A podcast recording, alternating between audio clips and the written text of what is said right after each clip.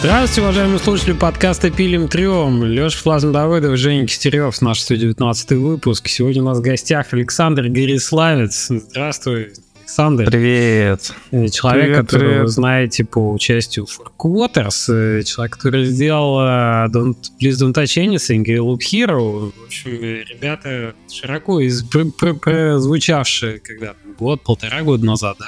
Два уже, два назад. Два да. уже, видишь, как время летит. Mm-hmm. У нас пандемия крадет, крадет годы жизни, я тебе хочу сказать. Мы перестаем отображать вот это А я тоже так чувствую, как будто с 20-го там года полтора прошло, а не три. Да, время остановилось. А ты же тогда еще, знаешь, как пандемия, с собакой погулять такой. Ну, типа, мы ставим все на паузу. Ну, типа, сейчас ничего не происходит, никто никуда не двигается, не едет. Тогда такое впечатление, что многие паузу забыли отжать, что у тебя в голове такой по-прежнему там 20 типа 21 Сидел дома и понравилось, да? Можно не выходить. типа такого. Саш, что поближе с тобой познакомиться с слушателем, расскажи, во что ты играешь вообще, и смотришь, читаешь. Так, во что играю? Э, да во все, но в такое, конечно, синглплеерное, сюжетное. Э, в, очень много инди. И недавно в карточные вот мы с нашим художником Финлалом залипаем. Вот последнее, во что мы там уже часов под 100 наиграли, это Wild Frost. А, это, по-моему, какая-то азиатская, может быть, китайская даже. А, карточный рогалик, очень крутой. А... Знакомая Wild Frost. Да, она очень миловидно выглядит, и за ней кроется просто зубодробительно нещадная тактика карточная. Ну, а так в основном, конечно, синглплеерные, сюжетные, старые добрые игры. А что тебя э, последнее прям захватывало, чтобы ты порекомендовал? А, А, ну, да много чего, я очень много игр прохожу. А, я, я понимаю, что я тебя немного в, в этот врасплох застал. Ну да, но просто... ну вот Wild Frost, наверное, но это такое своеобразное. Вообще Outer Wilds, но я уже порядком так год, наверное, назад или два прошел. Mm-hmm. Вот Outer Wilds это, наверное, моя вообще любимая игра всех, что я играл когда-либо. Окей. Wild Frost прям э, милота-милота, слушай, интересно выглядит. Да, да, эти милые зверюшки, они тебя ногами до крови будут пинать. Все как мы любим. Слушай, прям сразу стиль э, для, ну, подходящий для Чаклфиш узнал. А, ну да, Чаклфиш. Не удивился, что не издают. Но там геймплей на очень сильное ядро, то есть, ну вот э, там ближайший аналог это вот Slay the Spire, откуда все карточные рогалики современные вытекли. И многие пытаются как-то переизобрести эту формулу. Вот, по-моему, только Wild Frost к этому близко подобрался, потому что там глубина стратегии вот э, внутри захода, она намного шире, чем в самом Slay the Spire. Вот очень mm-hmm. советую. Ну, кому зашел, кому нравятся карточные рогалики, очень клево. Слушай, ну у них стиль очень интересный. Это интересно азиатская студия или нет? Потому что... По-моему, да, потому что там из языков английский, какой-то там корейский, чайнийский, вот этот японский mm-hmm. и все такое. Вот мне кажется, очень сложно в этот стиль сработать, если ты не носитель какой-то э, визуальной культуры азиатской. Потому что вот я, я не могу тебе ответить, э, чем оно, э, мне кажется, да, вот таким уникальным, аутентичным. Ну, оно точно там есть. Как ты считаешь, у вас, э, у вас э, уникальный стиль студии, он тоже связан с какими-то национальными внутренними... особенностями? Ну, даже не национальными, может быть, а какие-то воспитанный стиль, выработанный там годами. У нас он точно связан есть. Если визуальный, то это он связан с Дмитрием Сивером Каримовым, э, нашим главным художником, несменным. Вот, и его гений, как бы, он и есть э, основа всего нашего визуального стиля. Ну, mm. там прям это как какие-то обозначенные такие гайдлайны, что да, что определенная цветовая гамма, что там... Ну, не сама гамма, скорее, а подход э, к набору цветов. Но это надо быть художником, чтобы более глубоко в это разбираться. Я так по Высокое, ну, если мы говорим о пиксель-арте, высокое внимание к деталям. То есть он из упрощения, которое многие пользуются, когда рисуют пиксель-арт, он, наоборот, идет в усложнение. То есть он если что-то можно, какую-то деталь проработать, он ее там скрупулезно сделает. Хотя пиксели прощают, ну, как бы низкая детализация, он наоборот идет. Вот. Ну и подход к цветам, да, что ну, это да, это, это сложно, я не смогу так вам э, обосновать. Да, это надо было... Могу его позвать, вот он это лучше меня. И сейчас, и сейчас такой Саша. Подойди, пожалуйста. Да, да. Да, сзади толкаю, просыпайся. Из-под одеяла такой выныривает из этого. Из этого. Окей. А что ты... оторвали. Ну хорошо, а есть какие-то, не знаю, сессионки, которые тебе нравятся? Или ты больше по... Дота, Дота. Дота? Да, это царица всех. Сколько часов Доте? 3К э, где-то. Фига. Я не смотрел. Нормально. Нормально, да-да-да. Может быть, э, что-то из сериалов или книг тебя трогает, раз ты про сюжеты заговорил? Сериалы я не люблю, а вот э, из книг я очень люблю ретро-фантастику. Это 40-х по, наверное, 70-е. А что там? А, Азимов, да, Шекли? Гарри Гаррисон, Шекли, э, Катнер, э, ну, Азимов, да, ну, вот все вот эти ребята. Ну, вот, и у меня просто в детстве у отца была советская еще, ну, библиотека, которую он советского времени собирал, и тогда очень было много советской фанта... Ой, американской фантастики mm-hmm. в магазинах, ну, в 80-х годах, в 90-х. И он собрал такой огромный шкаф на всю стену, еще в два слоя.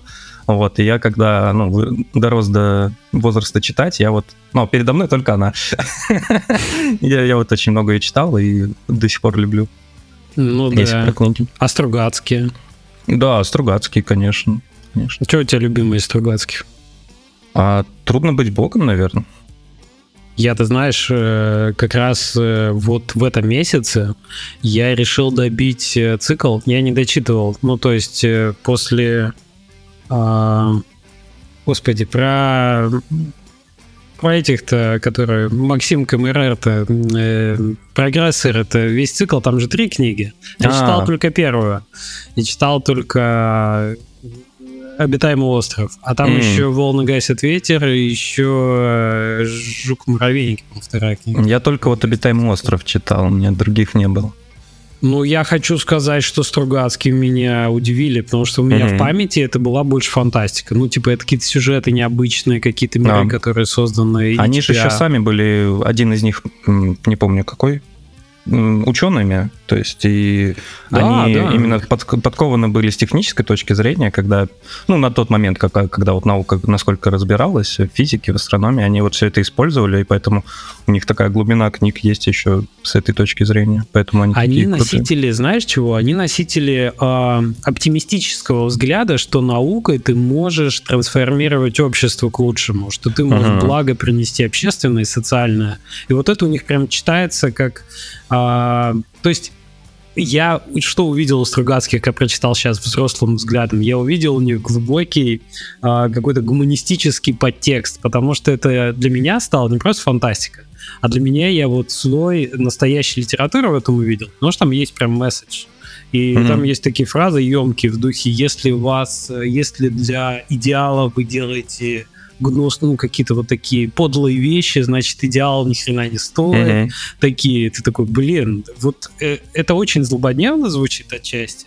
То есть это прям супер ложится на какую-то текущую реалию. С другой стороны, это прям глубокая, хорошая литература на фоне антуража фантастического. Ну да, но, но это глубоко. как бы признак хорошей литературы, когда Абсолютно. она не стареет, и ты как будто к новым событиям все это читаешь. Ну, я просто в подростковом возрасте вообще не считывал вот, вот этого слоя Стругацких. А сейчас он а... меня прыгнул.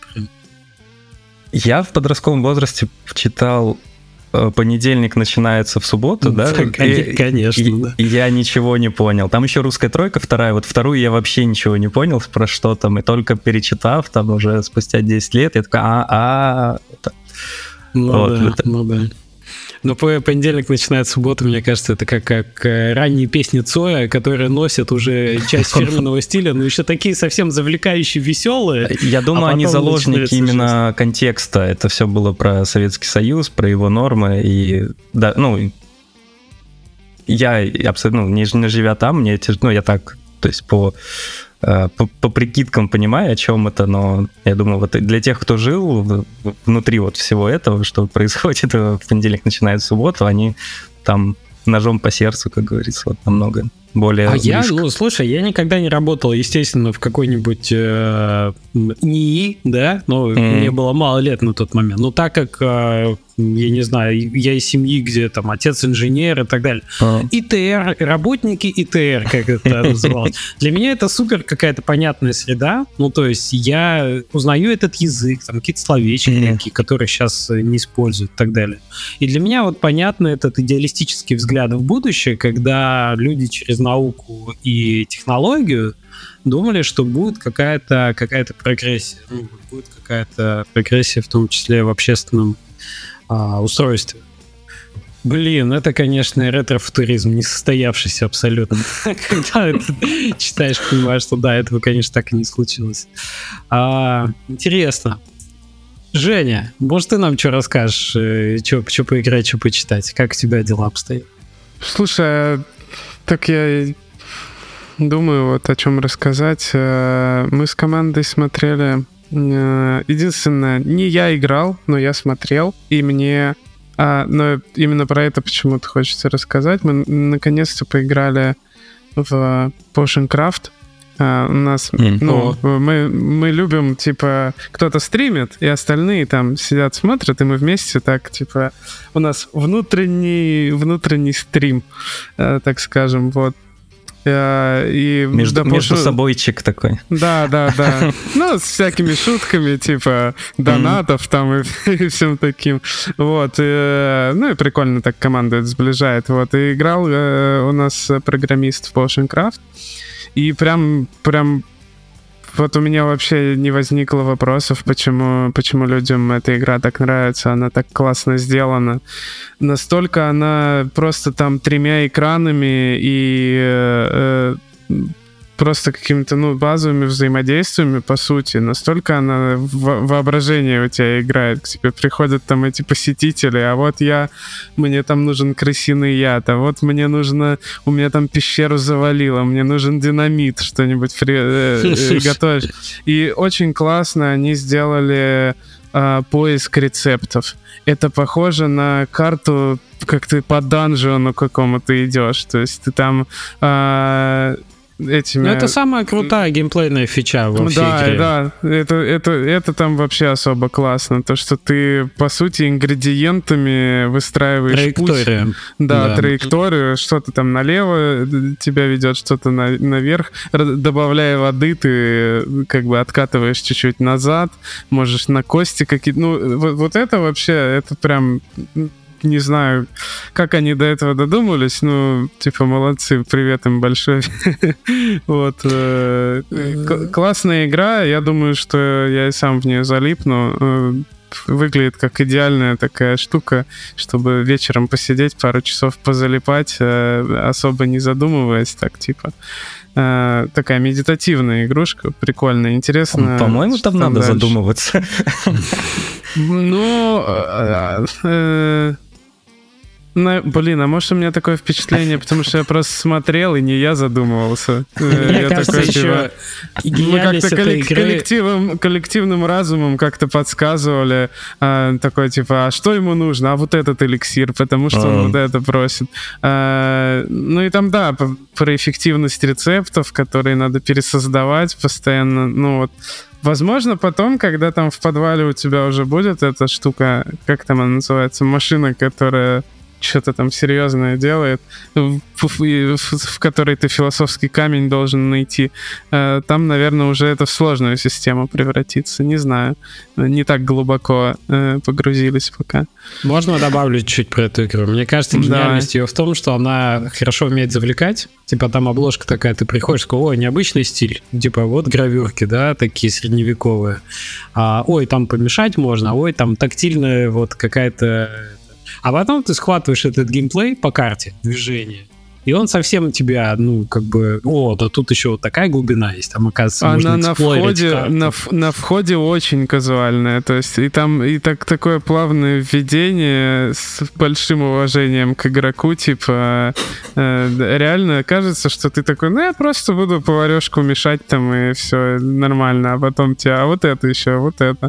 Но все объясняется, там, по сути, практически не было вещей, которые там сходу непонятны. Ребят проработали вот этот туториал, так скажем, вообще mm-hmm. отлично. Так, Жень, еще что-нибудь?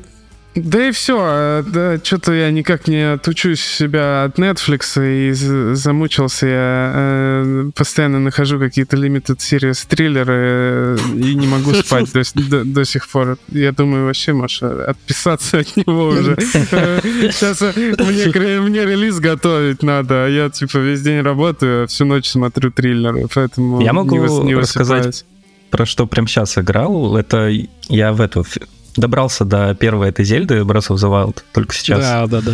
Да, я такой, о, выходит вторая, ну, самое время. Прошло пять лет, я готов пройти первую часть. А, ну, мне игра понравилась, она классная, но мне больше всего в ней понравилось это просто исследовать карту. Просто вот бегать по карте, по этим скалам. Вот. Это самая, по-моему, лучшая часть игры, и я для себя понял, в чем, в чем ее вот главная фишка, вот почему так интересно просто бегать по этой довольно большой пустой карте. А в, в, в большинстве игр с открытым миром нет, потому что там тебя к открытым, ну, точнее, к интересным местам тебя не ведут квесты. Э, ну, я не знаю, как во второй, но в первой Зельде квесты, они, ну, они мало вообще значимы, они тебе бывает что-то куда-то говорят в интересное место прийти, но, как правило, это принеси там яблоки или еще что-то. А все на самом деле интересные места, там, э, закарабченного дракона, там всякие феи, там лошадиный бог и прочее, ты можешь найти только, когда сам бежишь по горе. А в обычных играх тебя к интересным местам приводят квесты. И пока ты в, в обычной, ну, в любой другой игре не взял квест, тебе нет смысла бегать по карте, потому что если ты прибежишь в интересное место, там тебе скажут, ну, будет просто закрытая дверь, то есть тебя, тебя даже не пустят туда, пока тебя квест э, там с восклицательным значком NPC не расскажет тебе про это место, он не скажет тебе, где это. В некоторых играх даже там проложит дорогу палочкой до этого места, ты, тебе нет смысла туда самому идти. А в Зельде такого нет, и поэтому тут э, ты сам бегая, ты только так можешь их найти. И да, это очень круто, и вот это новый... Ну, это примерно то же самое, что в Муравинде на самом деле было еще, бог знает когда. Но потом они сами как бы стали именно э, примером, когда абсолютно противоположно, когда тебя прям стрелочка максимально до каждого квеста ведет, что в Oblivion, что в Skyrim. Ну да, Skyrim он уже такой более детерминированный. Согласен с тобой полностью. В Зельде ты когда видишь карту, и на карте ты открываешь ее, и на карте есть какой-то необычный прорисованный это, ты такой, о, да, ты не знаю, что там, но там что-то есть. Там что-то есть. И открывая вышку, тебя игра не закидывает огромным количеством точек, которые тебе говорят, вот тут, тут, тут, тут, тут, тут будет, ну, не знаю, как в Dragon Age Инквизиция, что тут будет созвездие, тут будет дракон, тут будет лагерь, то есть когда тебе заранее все говорят, а теперь иди и собери, это про пылесос. Вот. А в Зельде ты открывай, ты просто тебе показывается карта, но ты сам ну, глазами что-то видишь интересное и туда идешь. Согласен. Она не заставляет тебя пылесосить, и из-за этого интересной становится. Хотя, по сути, там не то чтобы какое-то огромное разнообразие даже этих мест, но сам подход к ним это вот и делает ее такой крутой в исследовательском плане. Ну, кстати, ты интересный момент подметил, потому что часто э, люди, которые вот много open world поиграли, у них основная претензия как раз то, что ты из э, действительно открытого мира и знаешь такого духа открытий, э, таких. Mm. Э, у ты, тебя... ты на работу идешь. Ты... Да, у тебя какой-то да. GPS с кучей маркеров, да, ты, по да, сути, да, даже да. не смотришь туда, где ты сейчас, где гора, где там, там Да, тебе, тебе не важно, тебе, у тебя есть метки, ты идешь к меткам, ты не идешь да, к интересным да, да, местам, да. ты не идешь к локациям, ты... У тебя ты задача пропылесосить. в мире, а да, ты играешь да. на мини-карте, и такой, что за фигня вообще? Это, кстати, вот э, создатели Ведьмака третьего, они же потом говорили, что ну, изначально не хотели вот эту гору вопросиков mm-hmm. по карте раскидывать, но там что-то создателям или еще что-то из-за чего-то. Они это сделали и потом признавали, что это была ошибка, что они не должны были это делать. Хотя в Киберпанке, по-моему, тоже сделали. Но, тем не менее. Вот. И, да, вот то есть исследование должно быть, что ты сам куда-то идешь, а не пылесосишь э, какие-то активности, как реально на работу ходишь. Интересный был контрпример, типа, где это было хорошо сделано. Это не проработанная карта, по-моему, Готики 2, где mm. у тебя нет ни... То есть они как бы такие очертания, Mm. Знаешь, как ну, старые карты. тоже, для, в первой да, то же самое, да. Для геометрических э, этих, где проплыви там, попади туда, вот тут ты обогнешь мыс, mm-hmm. тут вот там этот. Вот прям писали на картах вот так. То есть не было еще сетки. Ну да, были... ориентирование по да, местности. Да, да, да, да, да. И вот типа готика, она тебе намекает типа на то, что вот там что-то может быть. И ты идешь ногами и смотришь, а, да, по, а вокруг да. куча монстров. Они тебя, ну, ограничивают по уровню, по сложности. Ты можешь пробежать, ты можешь их обмануть. Или ты можешь прокачаться и все-таки туда дойти. Но у тебя вызов твоему любопытству сильно от игры а, а не маркер с, меч, с мечом или с черепком или еще да, с чем. Да. Вот это, ну вот, современные игры в открытом мире это вообще растеряли из-за подхода Ubisoft, ну вот, вот этого mm-hmm. и, их стиля. Ну да, Assassin и Watch Dogs это как бы тиражируют активно. Согласен, согласен. И так много open world, которые тебя закидывают таким делом. Знаешь, что у меня? По-моему, Форзу, э, когда я открыл по геймпасу, и мне опять вывалили карту, я такой, блин, я пришел поиграть автосимулятор. Почему опять открытый мир, карты и маркеры? И, и мне это так отвратило. Разгонить вот на этой дороге до 90 километров. Да, да, да. Я такой, блин, нет, закрою, закрою. Кстати, интересно, ассасины, ну, это вот э, такой подход э, популяризировали, но самый первый ассасин можно пройти без интерфейса. Вы знали вот это? Ну, я... Они, они тогда сделали подход, ну, то есть вообще вот там, я, я не помню имя автора, но вот который придумал саму идею ассасинов, он очень творческий чувак, и он хотел изначально, чтобы там не было мини-карты интерфейса вообще. Mm. И вся игра сделана под это. Но потом, конечно, там, ну, боссы Ubisoft добавили все это дело. Вот, чтобы, но ты, ты, у тебя есть в игре все, чтобы играть без интерфейса. То есть там ты приходишь э, в эти, в первые, э, как это там назывались, ну, убежище этих ассасинов, они тебе говорят маркеры, то есть, например, там вот в еврейском районе тебе надо пойти на рынок, если ты с этих точек обзора смотришь, то ты можешь увидеть там звезду Давида, значит тебе туда, потом от, ты идешь к звезде Давида, ты можешь поднять где рынок, а, Прикольно. То есть ландмарки тебя абсолютно... да, и в, и в игре это уже все есть, но поверх этого навалили там вот этих сбор флажков, э, интерфейса, и, ну, и никто про это долго вообще не обращал внимания, пока там лет пять назад что-то стали такие видосы выходить. Mm, прикольно. Вообще, если ты сейчас попытаешься сделать э, игру с открытым миром вот с такой полностью с такой штукой, то мне кажется, это будет твой первый диалог с издателем. Э, вот именно, знаешь, они будут э, со стороны Ubisoft тебе такие, очень а хорошо, делать, да. очень классно, очень здорово, только миникарт надо добавить и, и все, и релизит. Да, есть какие-то ожидания. Да, потому что у Ubisoft вот этот data-driven подход, ну, они, конечно, начинают проверять, mm-hmm. и люди теряются просто. Мы и пишут, ну, там, фидбэки по аналитике, видно, что люди не знают, что делать. А и как бы, ну, по большей части так и есть. Люди, правда, не любят особо сильно много думать и Поэтому они такие, ну, чисто по цифрам, как, моби, как мобильные игры делаются, вот Ubisoft также делает. Э, чисто по цифрам обязательно надо кар- э, карту делать, да. Ну да, а... но для этого нужен авторский подход, когда ты идешь против цифр. Я то, как тебе нравится. Вот Кстати, вас ну с этим попроще, да, у вас, наверное, а, удается, потому что и в играх чувствуется авторский подход.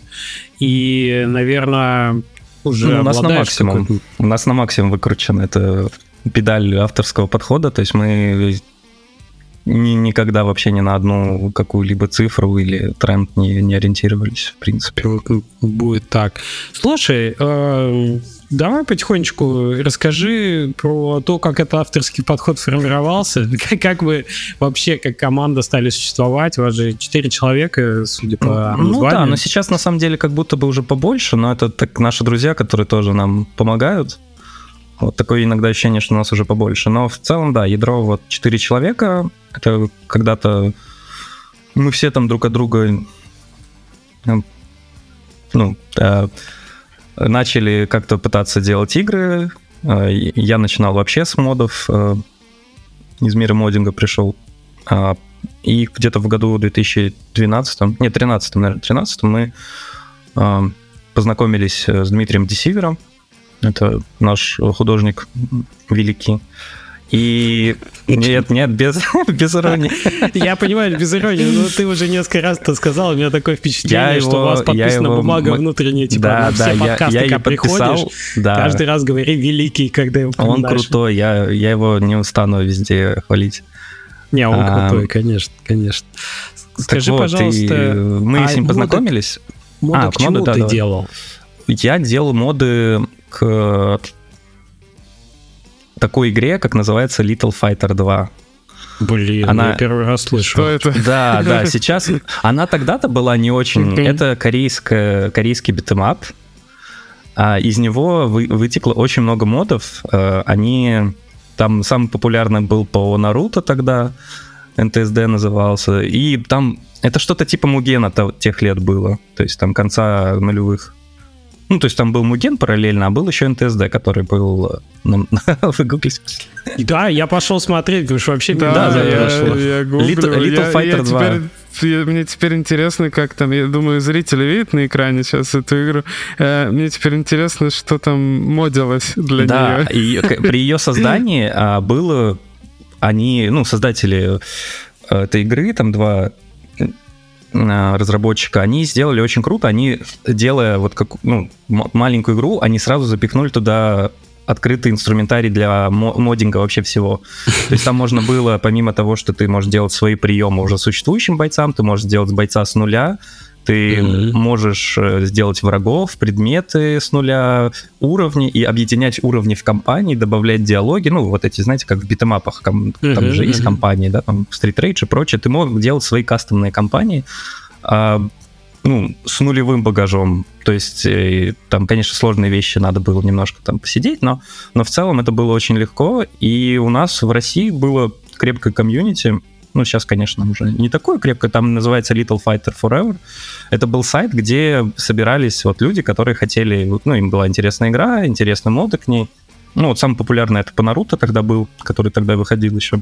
Ну, и там было их миллион, то есть там по любому аниме, который более-менее популярному, по каким-то еще вселенным.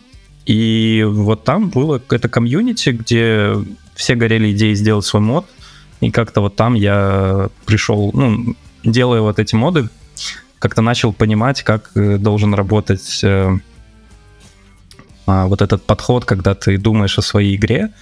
Ну, это странно объяснять, но это что-то типа программирования, знаете, когда вы программируете, у вас, вы думаете, ну, вы ловите себя, что думаете как-то по-другому, но что uh-huh, uh-huh. работая ну, над какой-то задачей, вы как будто... Да, uh-huh. да, да, погружаетесь в нее. И то, ну, и то же самое примерно есть там, когда ты геймдизайн продумываешь, то есть ты из подхода извне начинаешь как-то думать изнутри игры, как она должна работать, почему она должна нравиться, вот, и как-то вот эти моддинги, они это сформировали, и потом я понял, что мне там тесновато, я хочу что-то ну, сделать, э, ну, не beat 'em up, вот, и так я потом познакомился с, с великим Дмитрием Десивером, и...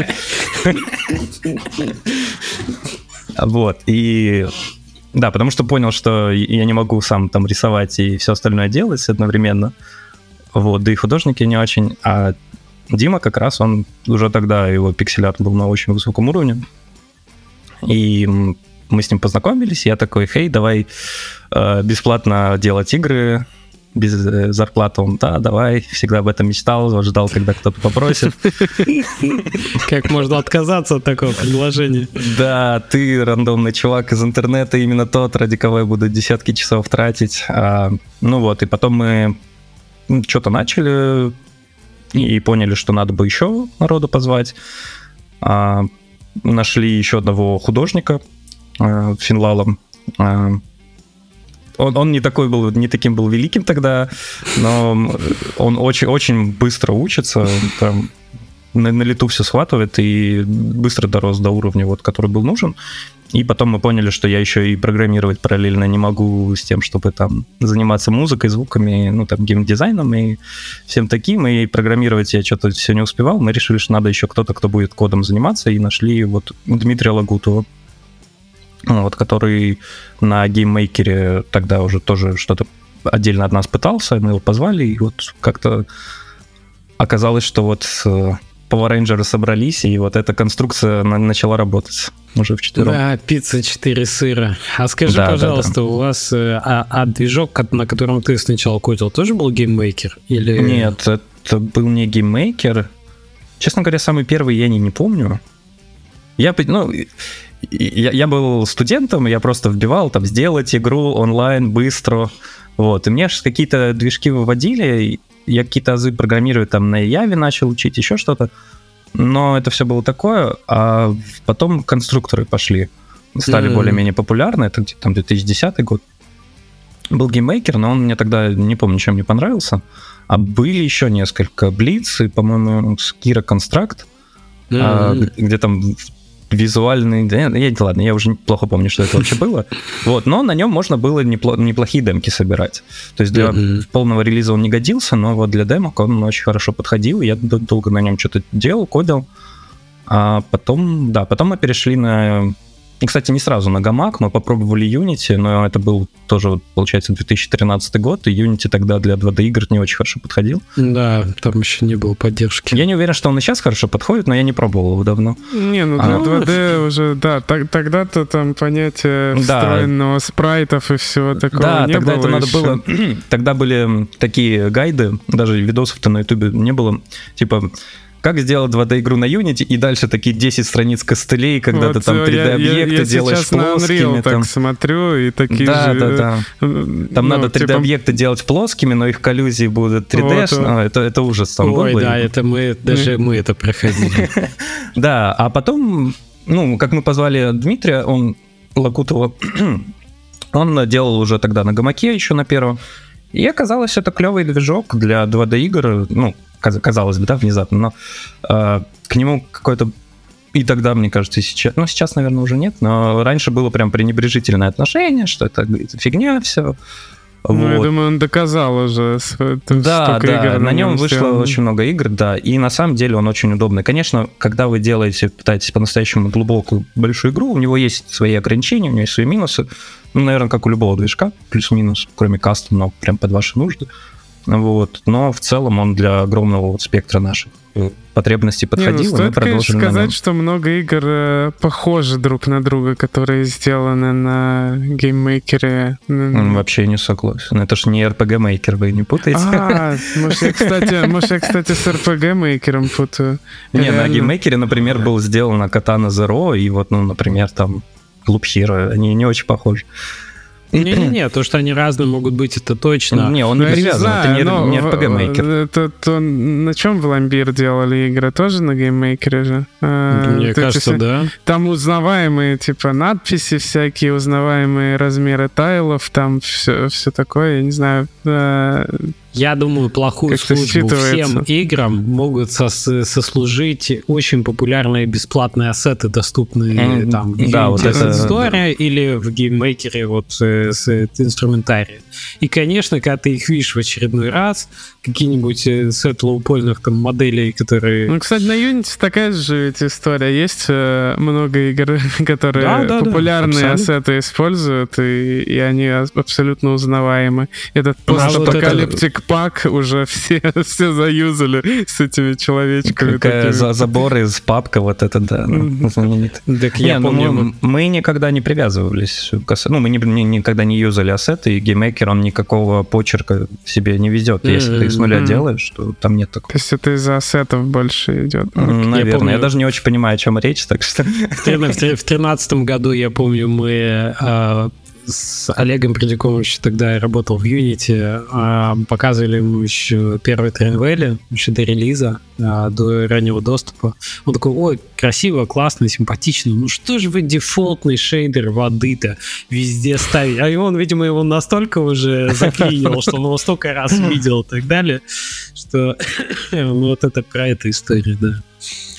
А, ну, у вас, слушай, у вас какой-то странный подход в том смысле, что вы изначально делали не похоже на всех остальных. Это вот корни идут от того, что это из, во-первых, пиксель-арт, э, аутентичный, какой-то самобытный, mm-hmm. а во-вторых, твой подход к геймдизайну или подход всей команды к геймдизайну? Ну, под, не, не мой, да, подход всей команды. Да, Расскажи я думаю, просто со- собралось четыре своеобразных человека, и какая-то химия случилась. Вот. И мы по, по отдельности, наверное, бы не придумывали то, что мы делаем вместе. Вот что-то такое. А, и, как правило, вот мы свои идеи пытаемся на геймджемах использовать, ну, на Людом Дерри в основном. А, а когда мы... вы первый раз на него сходили как команда? В 2014 году, наверное. То есть вот это было прям когда вы собрались и стали участвовать, или это через какое-то время все-таки? Через какое-то время. Мы, когда собрались только с Димой, мы начали делать игру, мы хотели сделать э, такой э, beat 'em up Tower Defense 2D. Uh-huh. Вот, и мы начали его делать, но как-то тогда уперлись в то, что довольно это сложно сделать долгим и интересным.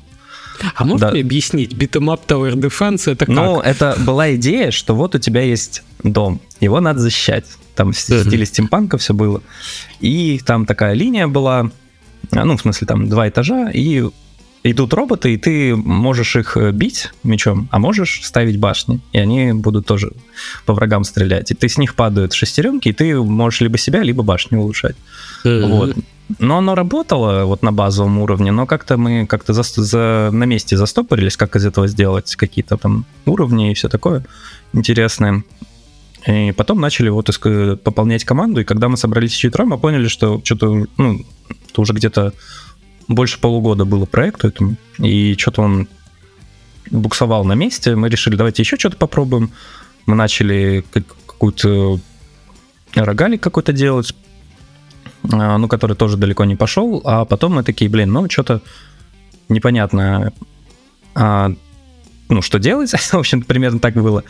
А, а еще все параллельно на работах работали, вот, э, то есть у нас э, игр не было, вот, и Финлал в какой-то момент такой, ой, я, знаете, есть тут а, а, такой Людум Дэр, на нем ночь там из Майнкрафта участвует, еще там кто-то, ну, давайте попробуем.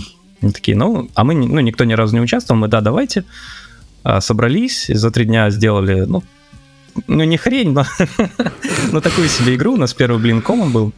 А вот э, мы еще там в процессе переругались. Нормально, для джема, мне кажется, самое. Да, но... да, но на удивление, после этого мы там ну, я не помню, у них периодичность, по-моему, тогда 4 месяца была или 3. Мы что-то еще поделали, потом, о, а давайте-ка еще раз поучаствуем. И сделали Please Don't Touch Anything за 3 дня. Вот. Блин, то есть у вас, можно сказать, Please Don't Touch Anything, ваша такая довольно популярная, да, игра, uh-huh. она выросла из со второй попытки с Людом Дера, что ли? Да, да. Огонь. И она прям в том виде, в котором она пошла на Steam, а получилось... Практически да. То есть а, там, насколько я помню, было 10 концовок. А, не, может даже 12, по-моему, было. И мы взяли три месяца получается, еще времени, и весной ее выпустили уже в том виде. Ну, то есть Огонь. там многие вещи прям с этих первых трех дней, они остались неизменными э, в Стиме, и в том, и, там, и потом в 3D-версии, VR-версии, ну, там, если говорить про концовки, про вот эти пиксельные, про музыку, про звуки, они перекочевали прямо из тех первых трех дней. Настолько вот какой-то тогда был успех э, этих э, джемов, что и менять не надо было, настолько было круто уже тогда. Прикольно. А какая тема была у Джема, что вы сделали Please Don't Touch? А, хорошая игра. Ой, хорошая игра, блин, хороший вопрос.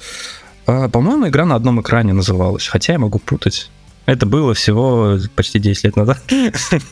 Да, да. Блин, прикольно. А, то есть вы в целом довольно рано поняли, что джема штука хорошая. Да, а да, но это вот благодаря Финлалу, то есть всем остальным, ну, то есть мы не то, что следили за ними там, то есть мы о них узнали в момент нашего участия в них, то есть вот так вот нас просто Финлал затянул и да, Ничего и мы довольно... не планируете на эти выходные, вы такие, блин, да, да, да, что-то типа того. А, только мы еще работали параллельно. То есть это было три дня, но я еще там полтора дня из них еще работал в магазине тогда, там программист на заводе вообще работал ракетным.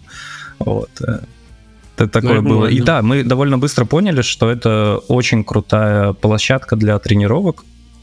Вот. Э, то есть это вот эти три дня, это по сути такой мини-релиз, то есть такой сжатый релиз, где у тебя все есть, там э, идея игры, предпродакшн, э, разработка, потом, потом в какой-то момент всегда наступает осознание, что надо обрезать что-то лишнее, э, ну, это примерно в конце второго дня, вот, что ты должен как-то это закончить, потом, ну, концовка игры, паблишинг ее, ну, такой условный, но как бы тебе надо создать страницу, показать игру, написать описание. Это как бы мелочь на самом деле, но это дает, понять, э, дает понятие о том, как вот вообще этот цикл разработки выглядит всего за три дня. Ну и плюс взаимодействие с другими членами команды, понимание своих собственных сил, э, сознание там, как правильно э, строить задачу, ставить перед другим там человеком. Это очень круто и опять-таки бесплатно. ты, ну, ты свои как бы силы тратишь и очень многому учишься. Да, геймджем очень клевый. Ну, я так понял, что у вас позитивный опыт вообще не ограничился одним вот этим э, участием, что вы продолжили это делать после... Да, мы после этого где-то еще 13 или 12 раз подряд просто на каждом участвовали. вот. И а, всего у нас их вот сейчас 15 или 16 уже. Я уже не считал. Э, игр Офигеть. разных. Эм, да, ну то есть нам был кайф, когда вот ты тратишь три дня, и, и у тебя крутая игра в конце. Вот, и это, это круто, и ты такой можешь гордиться собой, показать ее кому-то, это... Вот. Но потом, конечно, в какой-то момент мы уже устали от этого и взяли перерыв, и вот, собственно, перед Лупхиром мы где-то год, наверное, или больше мы не участвовали в Людумах, а потом вот ультанули, сделав Лупхир. Uh, Слушай, ну ведь э, Please Don't Touch Anything это 15-й год, Loop Hero 21 а, Расскажи, что со студией происходило между, кроме участия в Dare? Почему не было релизов? Не было удачных больше концептов или, или что? Не, не, дело не в этом. А, ну, если про Please Don't Touch Anything, она, мы ее, когда выложили на Людум, а, нам очень много написало людей, то есть, ну, я, я думаю, сейчас также издатели скаутили разные интересные игры, хорошие команды. Вот нам написало несколько издательств э, европейских. Я сейчас уже не помню, какие даже, но по-моему, кстати, 11 бит студия писали, которые Frostpunk да, делали. Да, да. Вот, по-моему, они писали, еще кто-то писал. Вот предлагали условия, но нам они все хотели к того, чтобы мы из вот э, той игры сделали что-то типа э, Большое парабол, да? да, да, да, да, чтобы там можно было разные комнаты были, сюжеты, вот это все. А нам этот подход не нравился, потому что вот, как Дима говорил, что это как Тетрис, то есть вот он есть, и тебе не надо там в Тетрис добавлять, чтобы там блоки взрывались, чтобы они там, на них можно было э, там, ну, короче, не делать из Тетриса три в ряд, вот, условно. А, и параллельно я общался до этого еще с издателями разными. И вот был такой в то время издатель, э, французский Bulky Pix. Они на О, то время я были... знаю такого. Да, да они были а крупным... его нет уже? Нет, его нет. С этим связана очень трагическая история. А, они тогда были, наверное, одним из самых крупных вообще издательств мобильных в Европе у них разные там, ну, у них огромные обороты были, и они вот захотели э, вот в новый, э, свежий жанр инди, который вот зарождался, ну, в таком, в крупном понимании, э, войти, и вот искали команды, нашли нас. И мы с ними списались, они, в принципе, на все наши условия были согласны.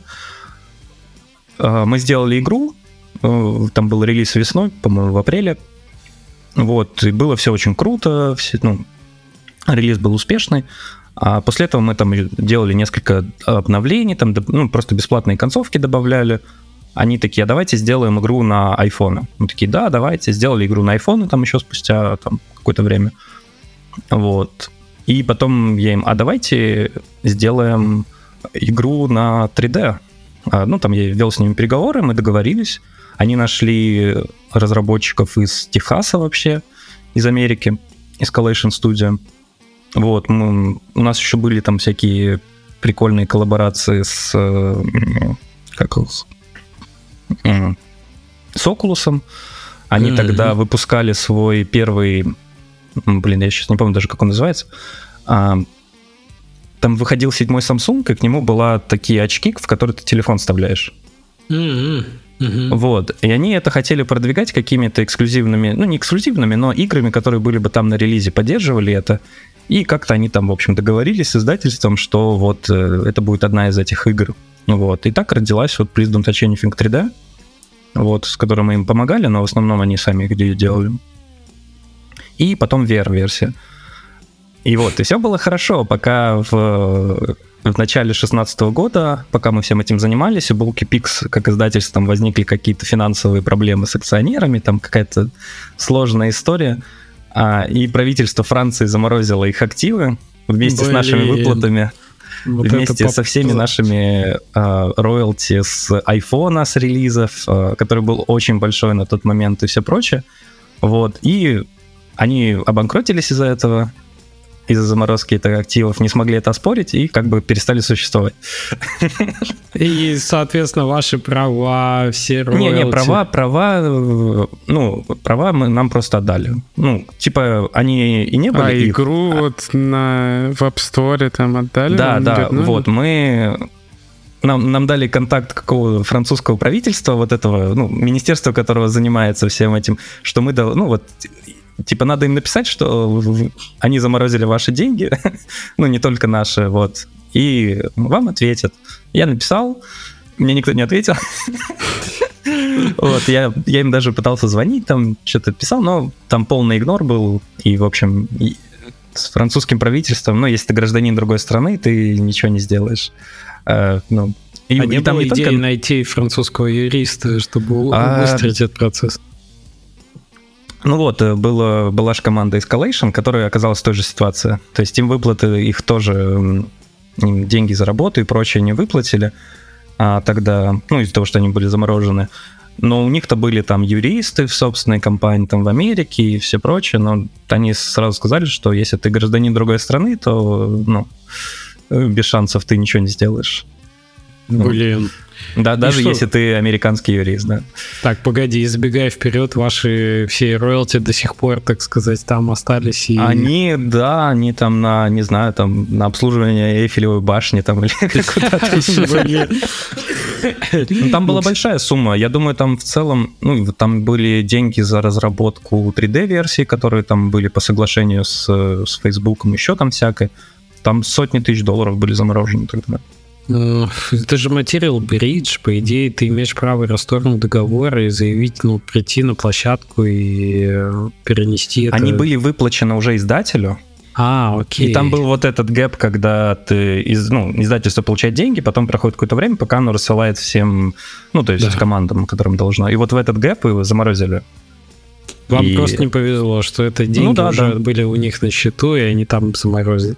Да, да, да. Ну, то есть потом-то вы все и в собственность получили приложения, игры на площадках. А, но... А, да, мы, собственно, они, ну, что смогли, они как бы сделали, особо, как бы, нет, к ним есть претензии, что так произошло, но но потом проблем с ними не было, то есть мы заключили соглашение уже с Escalation, как, чтобы они выступали в роли издательства, они получили все вот э, доступ ко всем страницам, то есть там в Apple Store, в, этом, в Google Play, в Steam, по-моему, тогда только там было.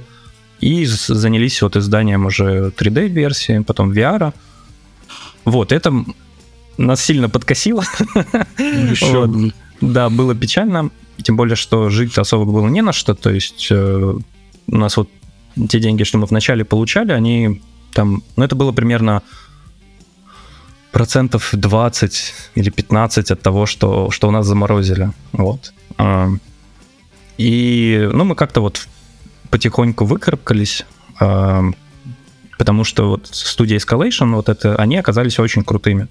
Они не просто выпустили, они там активно заключали какие-то соглашения, вот, и потом сейчас они э, вообще называются Bethesda Game Studio Dallas или что-то такое, они часть Bethesda сейчас. Они вот ее... так эскалация произошла. Да, да. Так.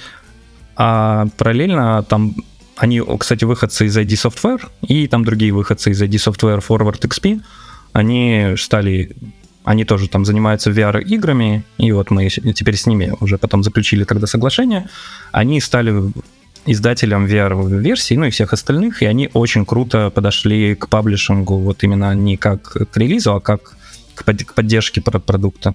То есть mm-hmm. они э, у них были какие-то контакты в Oculus, они очень там круто продвигали, когда квест выходил, потому что казалось, что а, когда был самый вот этот первый шлем, где надо было тебе ставить там такой черный микрофон перед столом, там камеры, если еще вешать, это все было очень ну, напряжно. Неудобно, Когда появился да. Quest, это такая революция была в VR. Абсолютно. И оказалось, что Please Don't Touch Anything офигенно подходит под это. То есть он очень круто играется в VR, свежо, а, с этими с motion контроллерами и прочим.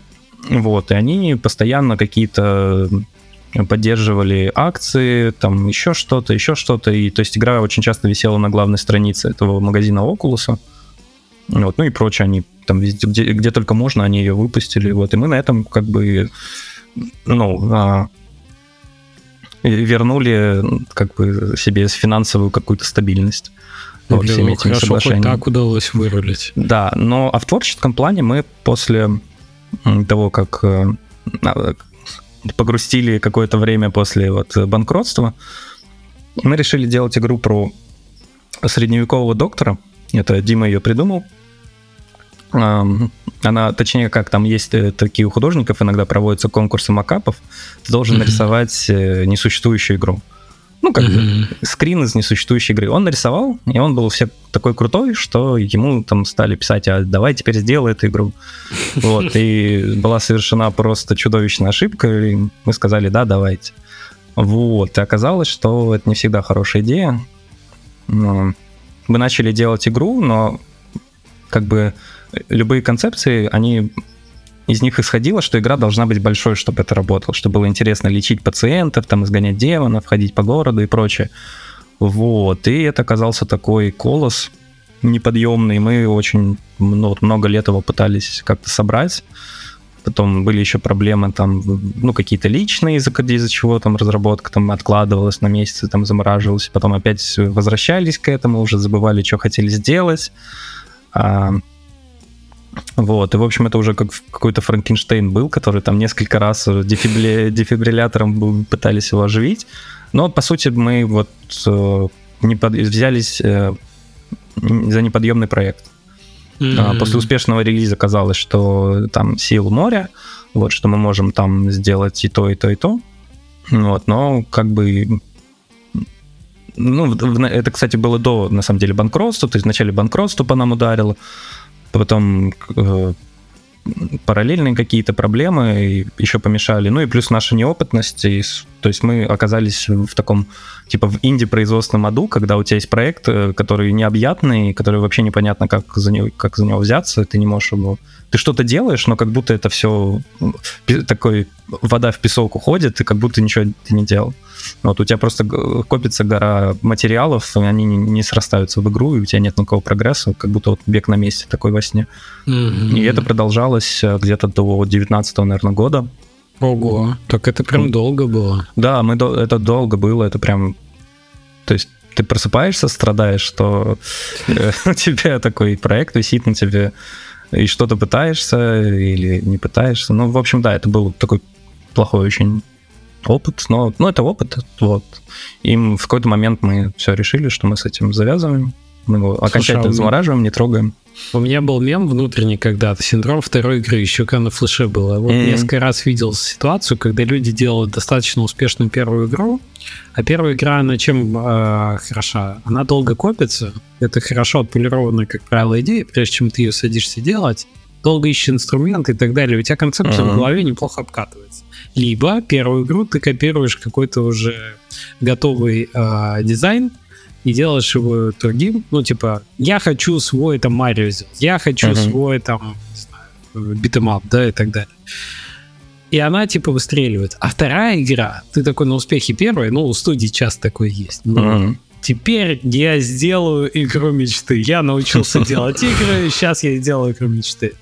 И она, либо она очень большая, либо она очень сложная, типа супер уникальная какая-то, и там геймдизайн не состав ну, реально ассетов дофига. Ну, в общем... Сделаем GTA, это... но в сеттинге Fallout. Да, и в своей школе. Ну, мы не совсем, на самом деле, подходим под это, потому что у нас первая игра была не долго вынашивалась и не клоном, и вот там, скорее, Доктор был именно проблем очень много. То есть, ну, там банкротство, это я рассказываю, что это вот было тогда случилось. На самом деле это эти юридические процессы, они очень долго тянутся. Это практически вот весь 16 год тянулось вначале там процесс заморозки, непонятки, потом разбирательство, потом мы вставали там ну, новые соглашения, то есть это все почти год тянулось, и то есть ну и, и игра очень сильно от наших проблем пострадала, вот. А, Гнев, ну и, конечно, наша неопытность тоже. Потом только принятие, да. Да, да. Но параллельно мы... Вот очень круто, что мы делали Людумы. То есть мы делали... Ну, помимо доктора, мы вот участвовали, как я говорил, еще 15 раз в Людум Дерх, не пропускали вот ни одного. И там было очень много крутых игр, которые мы в теории могли бы сделать до полной, но, в общем, не делали из-за того, что ну, мы же доктора делаем. Вот. В какой Но... момент вы решили закопать стюардессу? Где вот это решение, что мы слишком долго делаем уже и невозможно дальше тянуть? А, ну, ну там не было какого-то такого громкого гвоздя, там последнего забитого, про, просто все устали уже даже просто думать, там уже слово доктор уже э, такой дрожью проходило. И, ну, это была естественная смерть, и все такие, не, все, все, просто заканчиваем. Но мы участвовали на Людумах, и мы получали вот именно хороший опыт, очень много хорошего опыта, опыта хорошей разработки, сделали кучу игр и копили опыт, параллельно участвовали каждый там отдельно в каких-то проектах.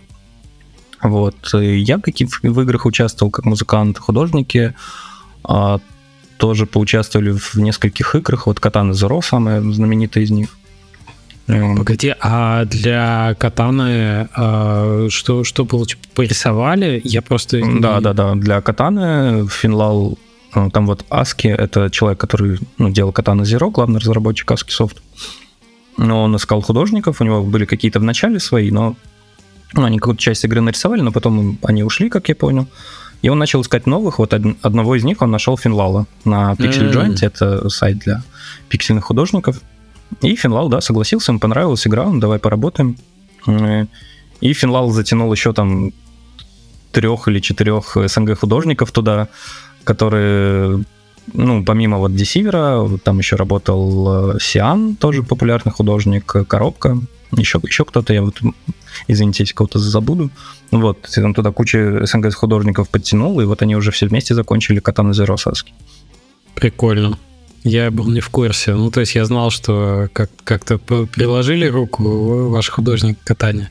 Но то, что там так много было русскоязычных художников, это забавно. Ага. Ну и вот э, потом Катана Zero издавал Devolver, а, они выкупали, кстати, по-моему, вначале там друг, другой должен был. Adult Swim, по-моему, был вообще издательством. Не знаю как. Но Katana Zero должен был Adult Swim издавать, потом Devolver у них выкупили. И вот так мы познакомились с девольверами косвенно.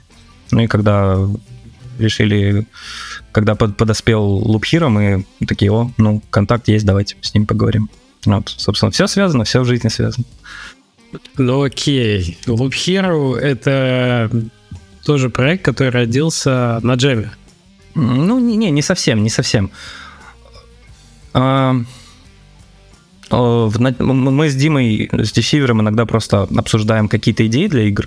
То есть, а что бы мы теоретически могли бы сделать сам там.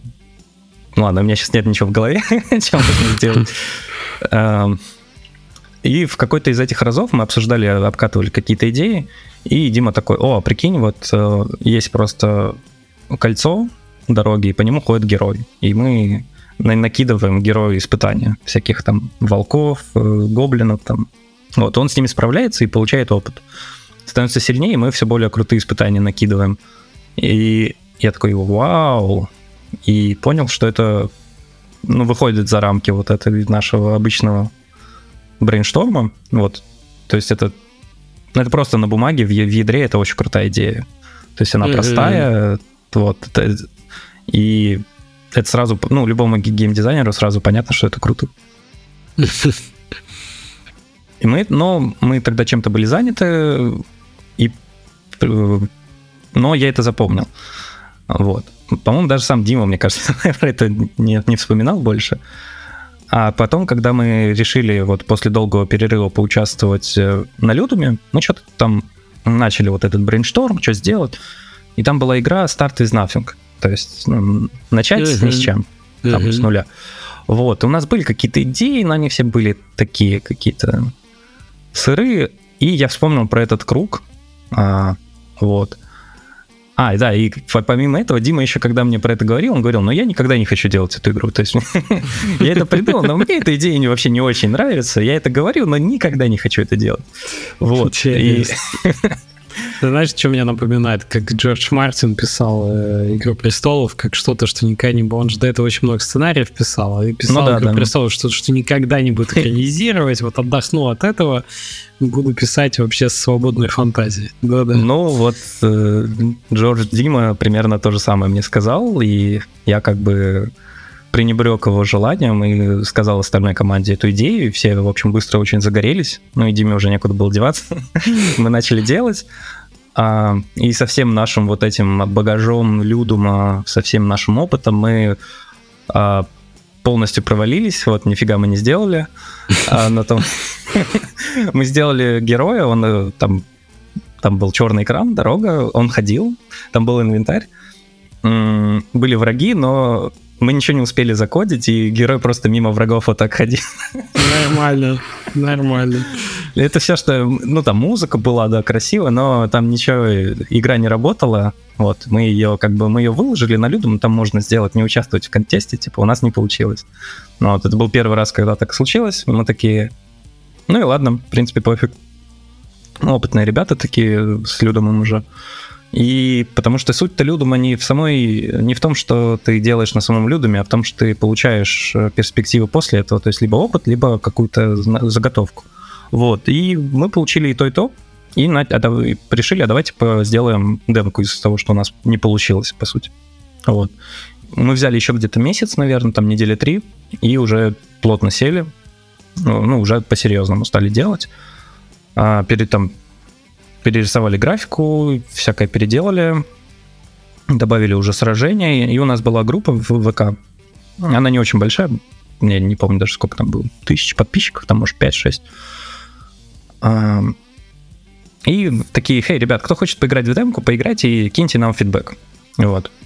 И мы скинули, и случилось что-то очень странное, и нам написала там под сотню фидбэка, прям такого здорового, люди писали, там некоторые там на несколько листов там расписали, там, что им понравилось, что не понравилось, да, там был какой-то аномальный именно интерес к этому. То есть у нас группа а вообще... уже core геймплей был, да? Да, да, core геймплей был. И то есть мы в группе там что-то постим раз в полгода примерно. Вот. И, а тут это был какой-то прям взрыв э, интереса. Все писали там комменты в личку, все про это писали. Мы такие, ого, прикольно. Вот. Давайте-ка вот возьмем этот фидбэк и, и обкатаем еще демку, еще больше. Вот. И к декабрю мы обкатали ее еще сильнее. То есть со всем этим фидбэком мы все это учли и сделали очень крутую демку. То есть там можно было Лича уже победить первого босса, там были очень многие заготовки вот с всего, что потом в игре появилось. И мы взяли эту демку и такие, о, а давайте-ка скинем издателю. Ну и как, так как мы хотели попробовать с девольверами, мы написали девольверам, такие, хей, зацените, что у нас есть. Они такие, о, нифига себе, и такие поиграли всем офисом, и такие, что, когда, когда контракт? На следующий день, и все, вот. И мы уже начали взяли еще год, и вот за год сделали релиз, получается. Блин, ну это забавно, да, вот этот э, тот факт, что у нас просто, же был не так давно э, подкаст э, с Данисом из, из Деволера, и он тоже mm. говорил... О, надо про... посмотреть, я не, я не видел. Да, и, и он говорил много про вот эту внутреннюю чуйку, компетенцию mm. именно издательскую, как определять этот. И я помню какое-то интервью, где ребята из Devolver как раз рассказывали про то, что у них в студии происходило, когда демка ваша пришла, что они прям играли всем офисом, забили типа на работу, что она очень реальная была.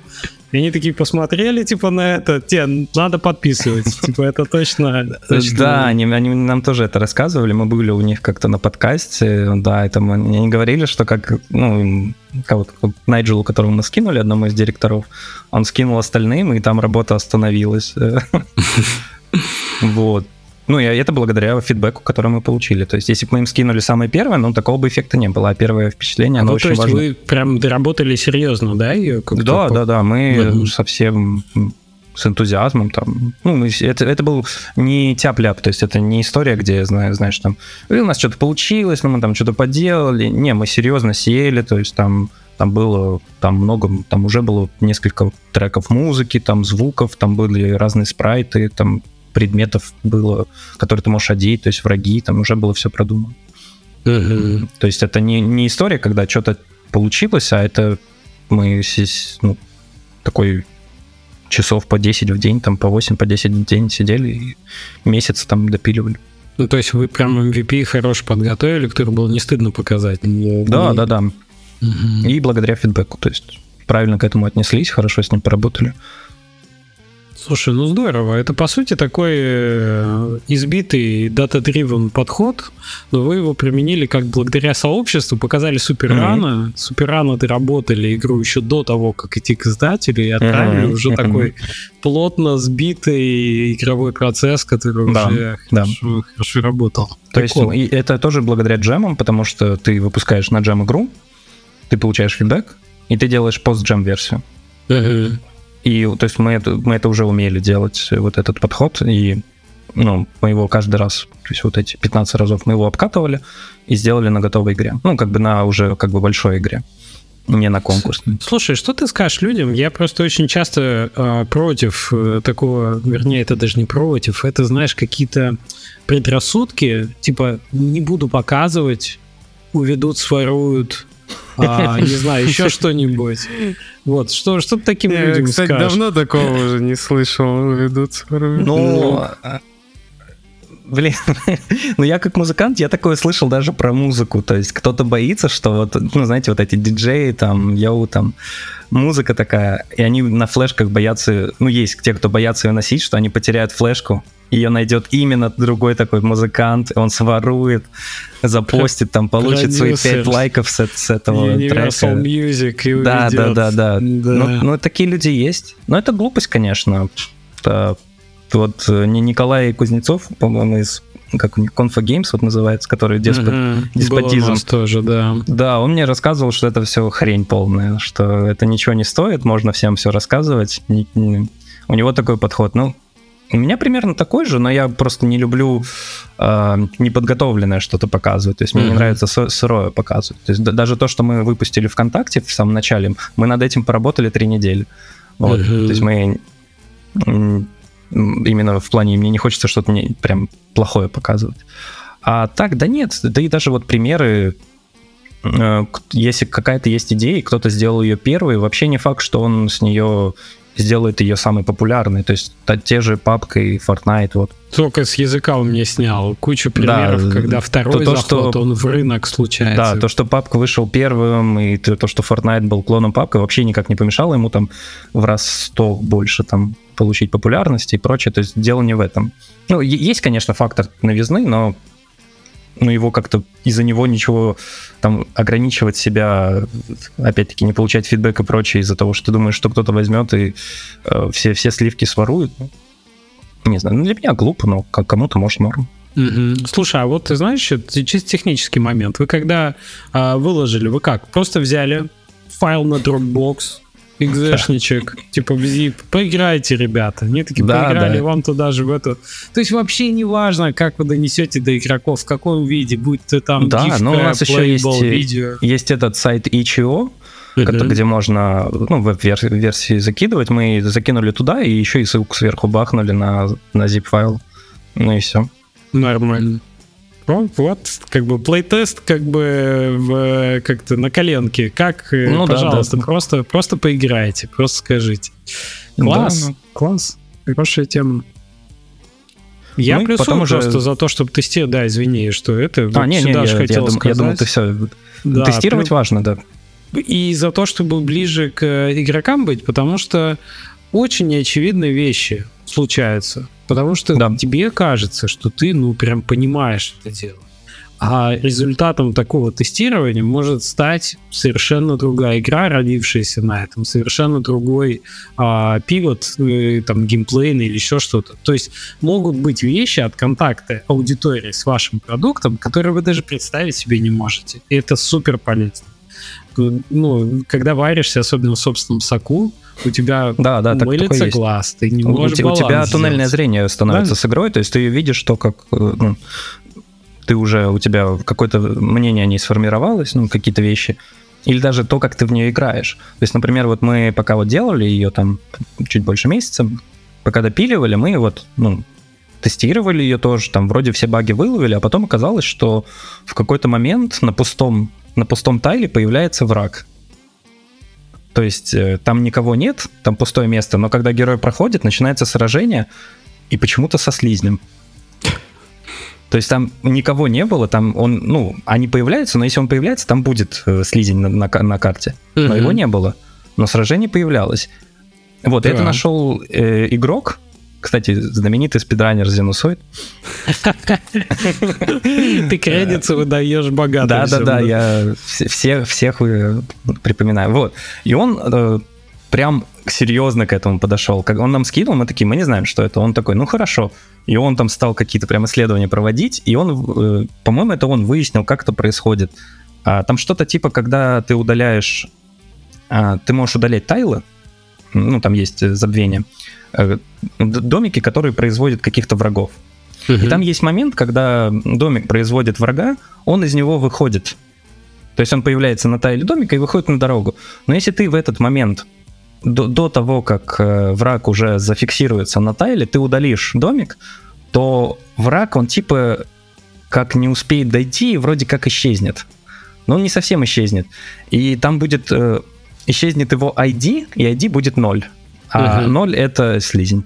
То есть там 0 э, это ничего, но он, он начнет к первому, а первый это слизень. Там что-то я, я могу с кодом там сейчас напутать, но что-то типа того. И появляется слизень. И как бы из ниоткуда он рождается сам по себе, мы это не кодили.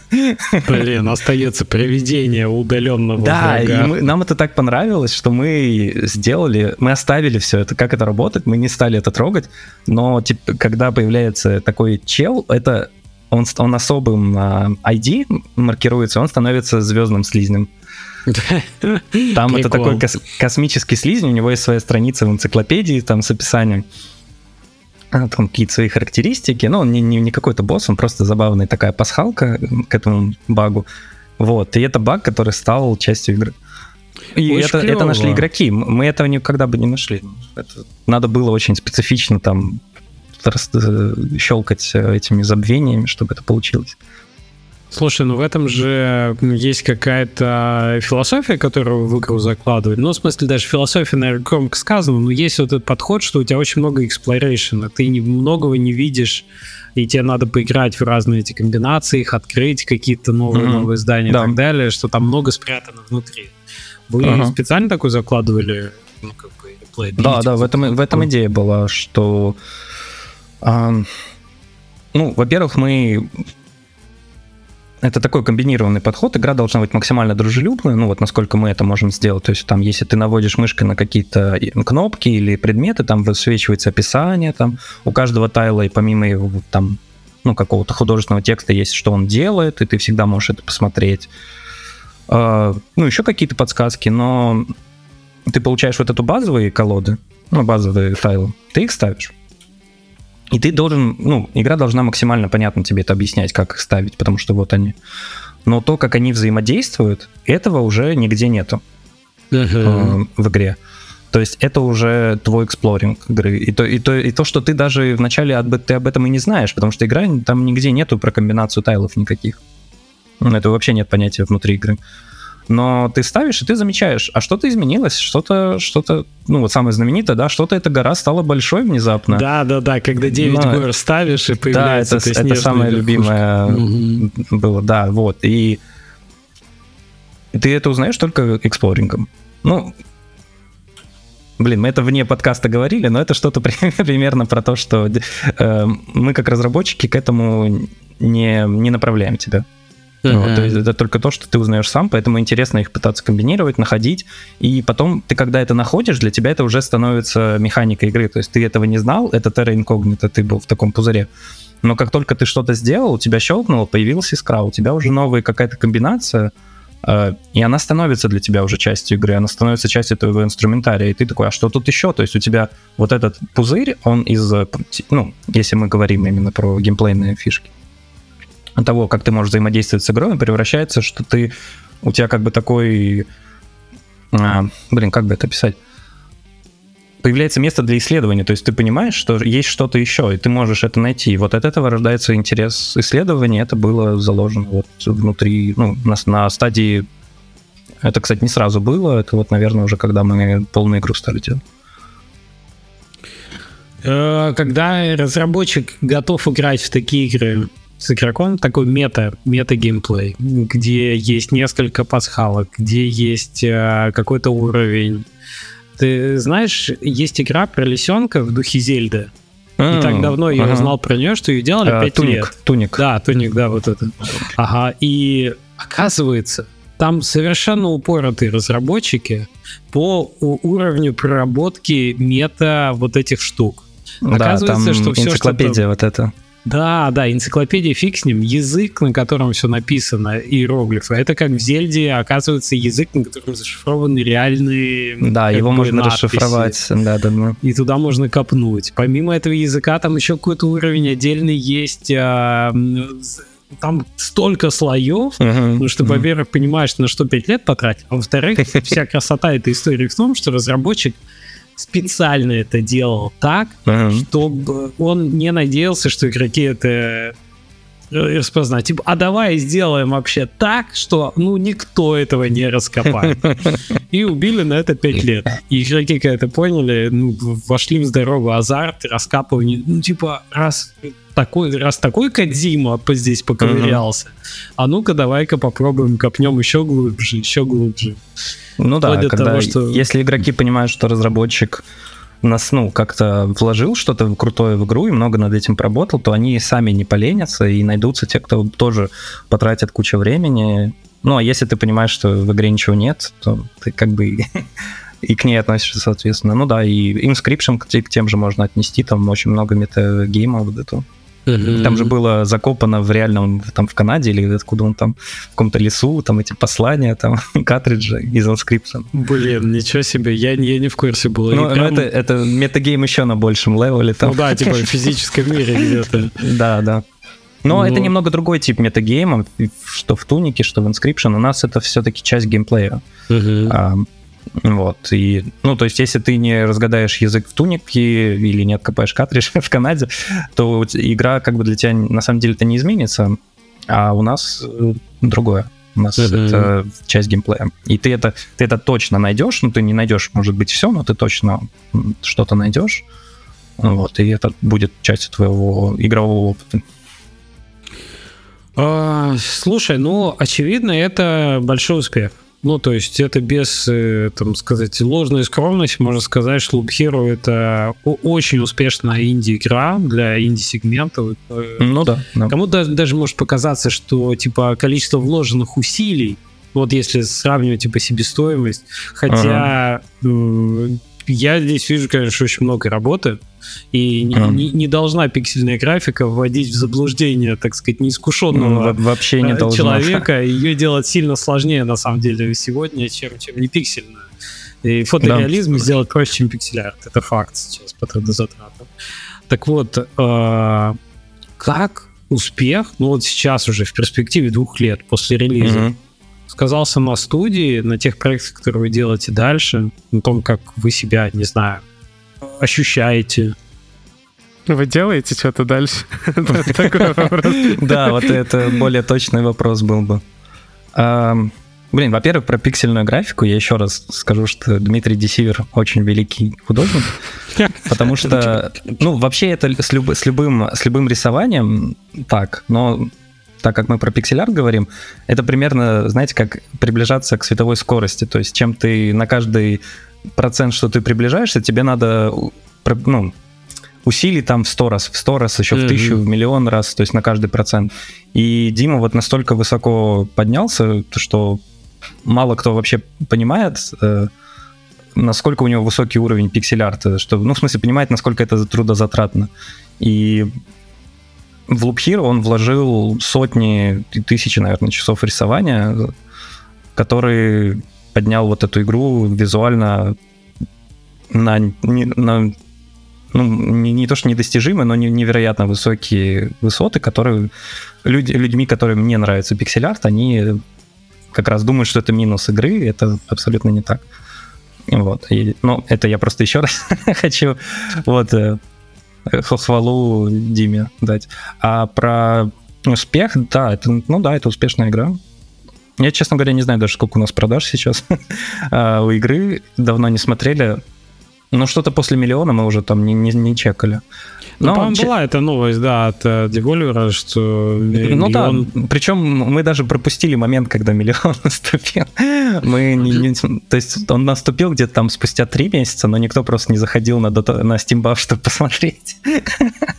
И ну вот. да, это уже понятно, что в какой-то момент это не сильно меняет то, как ну, да, да. ты себя ощущаешь. Вот.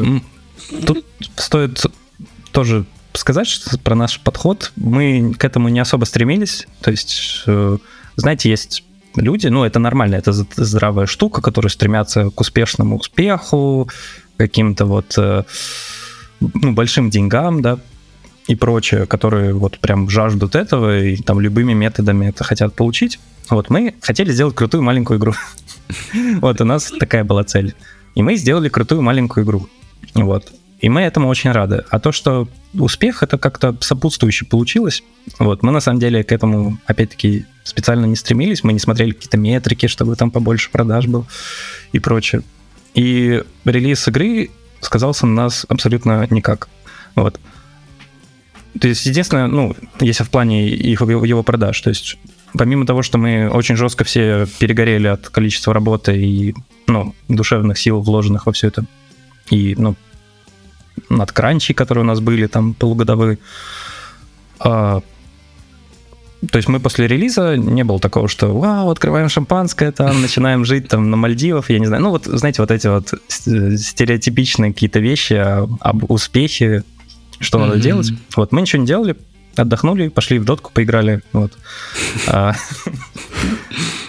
вот, это на самом деле примерно все. Опять-таки, жизнь наша не сильно изменилась, потому что мы уже были на самообеспечении от игр после Please Don't То есть это...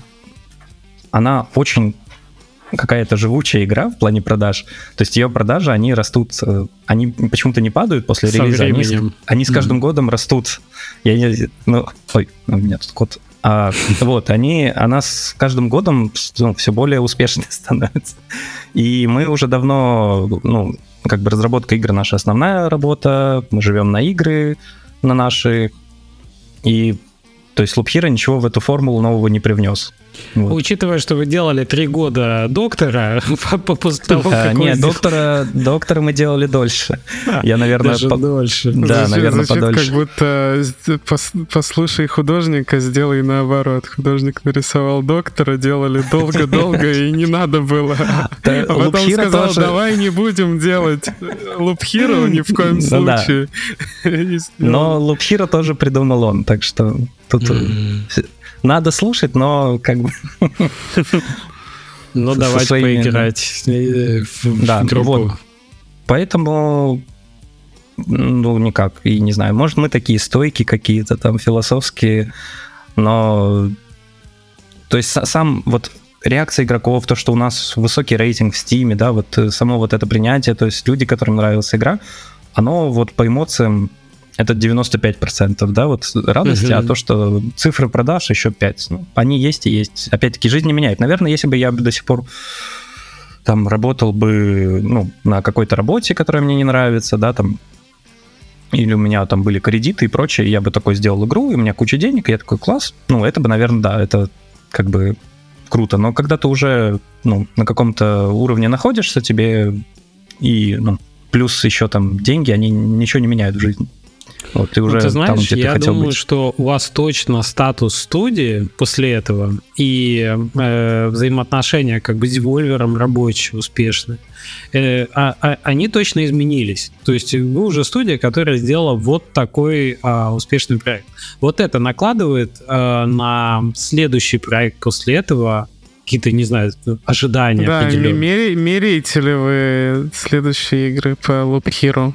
Вы такие смотрите и, и такие, блин, это будет гораздо менее успешно. Помнишь, что ночь после Майнкрафта несколько у него было прототип, все такие ждали, что же следующее сделать ночью. Ну, да, один да, проект такое. закрывал, второй, третий. Ну, Класс. вообще, я долгое время думал, я вот сейчас забыл, к сожалению, имя, был такой э, композитор, который, ну, композитор, автор, я не знаю, как его правильно назвать, который оперу написал там в каком-то 16, 18 веке очень популярно. Я, к сожалению, не помню имени. Но он запомнился тем, что он написал там в 17 лет эту оперу, и она стала хитом. Ее играли во всех театрах Европы.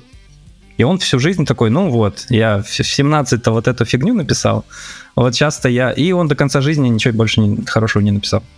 Вот, и он этим запомнился. Блин, это как... Э, то есть Бессама, это у него такая... Бессама Мучо, э, я тоже не помню исполнительницу, 18 а, лет да, она. Да, да, да, и меньше даже было ей, там да, 14, да, да. она еще не знала о любви, написала лучшую песню о любви, да. Да, и, а, и больше да, у нее ничего вот, сопоставимого не было, да. Там была трагедия этого автора, что что бы он ни писал, оно было хуже, чем то, что он случайно написал подросткам. Uh-huh. Вот. И я долгое время думал, что примерно то же самое будет с Please Don't Touch Anything. вот, то есть, опять-таки, у нас не очень понимают, что эта игра клевая и успешная, а на самом деле это так. И я, мы долгое время жили, ну, наверное, это лучшее, что мы сделаем. Да, вот с доктором не идет, ничего не идет. Ну и вот такая наша судьба. Но потом вышел Loop Hero. И когда мы делали Loop Hero, мы же не знали, что он будет вот таким релизом. Мы думали, ну, если хотя бы, хотя бы как половина Please Don't Touch Anything, уже будет круто, уже вот мы уже свою планку выполним. Вот. И я это к тому, что даже тогда мы, в общем, не думали, нам надо сделать в три раза лучше, чем Please Don't Touch Anything. Вот, и у нас уже mindset, опять-таки, может Но просто это, может того, быть, что... было из-за того, что вы долго не могли сделать там доктора, и вот это все, да, может, что может. вы хотите, ну, то есть да, уже занизилась может. планка, наверное, там за пять лет. Э, просто ну, опять-таки, закончить. Просто сделать и что-то, что-то так, Но мы не, не, как не бы это ни было, доктор в вакууме. То есть мы участвовали в других проектах. Опять-таки у художников вот супер успешная Katana была тоже. Mm-hmm. То есть у нас людям игры были. То есть это не был доктор в вакууме. Я, я думаю, это скорее просто какая-то уже такой более зрелый подход к разработке. Mm-hmm. То есть мы этим 10 лет занимаемся, ну даже больше уже получается. Вот, большинству команде уже там за 30, вот, и, ну, то есть мы в такие вот эти ловушки, типа, надо сделать э, там в три раза лучше, мы уже не попадаемся. Mm-hmm. Вот, поэтому, когда мы думаем над чем-то новым, мы не сравниваем это с Hero. То mm-hmm. есть это опять-таки, я думаю, это более такой какой-то подход успешного менеджмента, когда вот ты сделал продукт, ты должен достигнуть новых высот, знаете, вот эта вот нарезка, где там мужик бежит по горе, там, достигать новых высот, э, становиться лучше, вот это, это все хрень полная, вот. Надо делать то, что хочется, и мы захотим сделать игру про, не знаю, бомжа с реактивным ранцем и дробовиком для, там, двух землекопов, ну вот сделаем ее, значит, это вот то, что мы хотим делать. То есть у вас больше творчества. Вы просто да, почувствовали да. себя свободнее еще после той игры, и да у нет, вас это ты, более... Это вот после Please Don't Touch Anything. Да, да, да, себя... после, еще после первой. Да, да, да. Loop Hero вообще, ну, в этом ничего нам не поменял. Понял. То есть, ну, появится крутая идея, мы такие, хотим делать ее, ну, будет ну, непопулярной, ну, окей. Ну, мы хотим это сделать. Да, то да есть звучит подход. вполне как взрослый, взрослый подход. Получаю удовольствие от процесса, раз тебя не давят теперь со стороны как бы да, да. бизнеса. И Но... то же самое там, если бы мы хотели бы сделать мега успешную игру, мы бы сделали Hero 2. Вот. Да, это был мы тоже бы... один из моих вопросов. Типа, вот Да, франшиза. она бы уже родилась. Да, да, да. Окей. Это, Нет это очень просто. Это очень просто. Это это сто процентов успешно, то есть не секрет, что продолжения, они всегда зарабатывают больше, чем первые части. Ну, не всегда. Ну, не всегда, да, но если ты выпускаешь новую игру, и она новая, ну, новая полностью, либо она продолжение, у тебя шансы несоразмерно будут выше. Ну, конечно, да. Ну, конечно, это всегда рулетка, да, это от многих Игра, факторов зависит. Иногда есть какая-то недосказанность там в первой части, как будто вот здесь не дожали, здесь.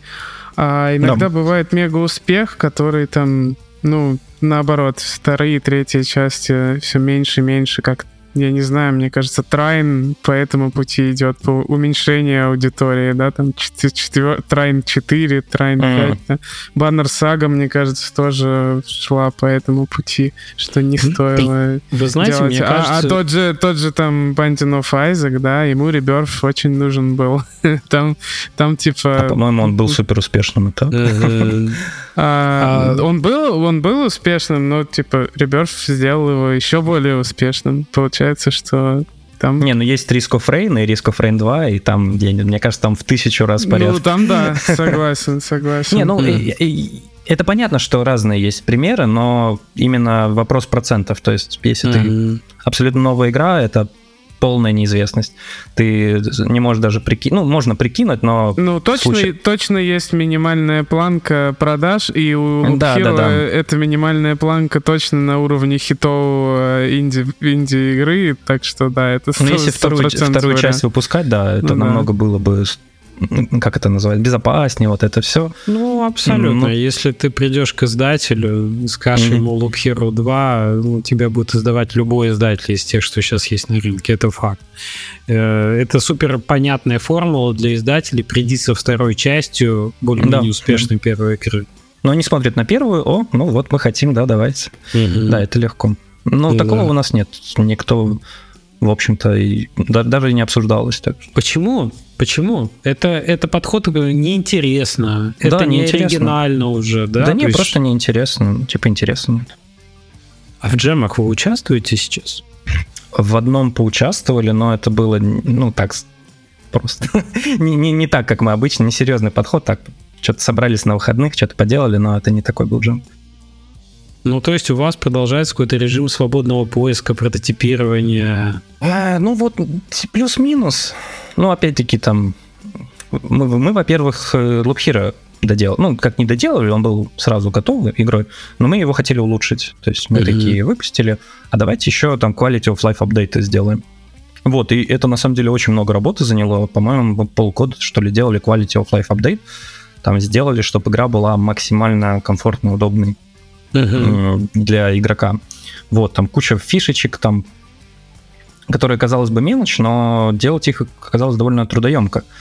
Вот, и параллельно, потому что ну, вместе с этим, а давайте еще парочку тайлов докинем, парочку там монс, этих э, новых врагов, а давайте вот все такое, а потом, а давайте ну и причем мы изначально это не, не особо-то собирались сделать. То есть вот Quality of Life мы хотели, а вот расширять игру не особо, ну, это не было в планах. Но а, так то, как ее приняли, какой вот теплый фидбэк, и все спрашивали, все таки вот какая хорошая игра, вот мне сейчас еще допилят парочку апдейтов, ну, как рогаликам таким обычно делают. Мы такие, ну ладно, да, давайте, в принципе, вроде нам не сложно, но на самом деле оказалось, что нам сложно. Вот, потому что мы очень сильно, вот, вот это вот выгорание произошло. И как бы вообще было тяжело на Loop смотреть, а, именно из-за такой стрессовой разработки. То, что мы себя в такие очень временные рамки загнали, маленькие. Вот. И поэтому последующая работа давалась намного тяжелее, чем предыдущая, то есть то, что мы сделали. Вот. А, и они тяжело шли. И мы такие, ну ладно, давайте вот сейчас сделаем вот мы, мы что-то там разрабатывали, и получилось, что у нас уже контента хватает на такой хороший, ну, маленькую DLC-шечку. Ну, бесплатную, мы не, uh-huh. нам не нужно там цену за нее, просто вот бесплатное обновление такое финальное кинем, а потом, может быть, что-нибудь для модов сделаем, и все.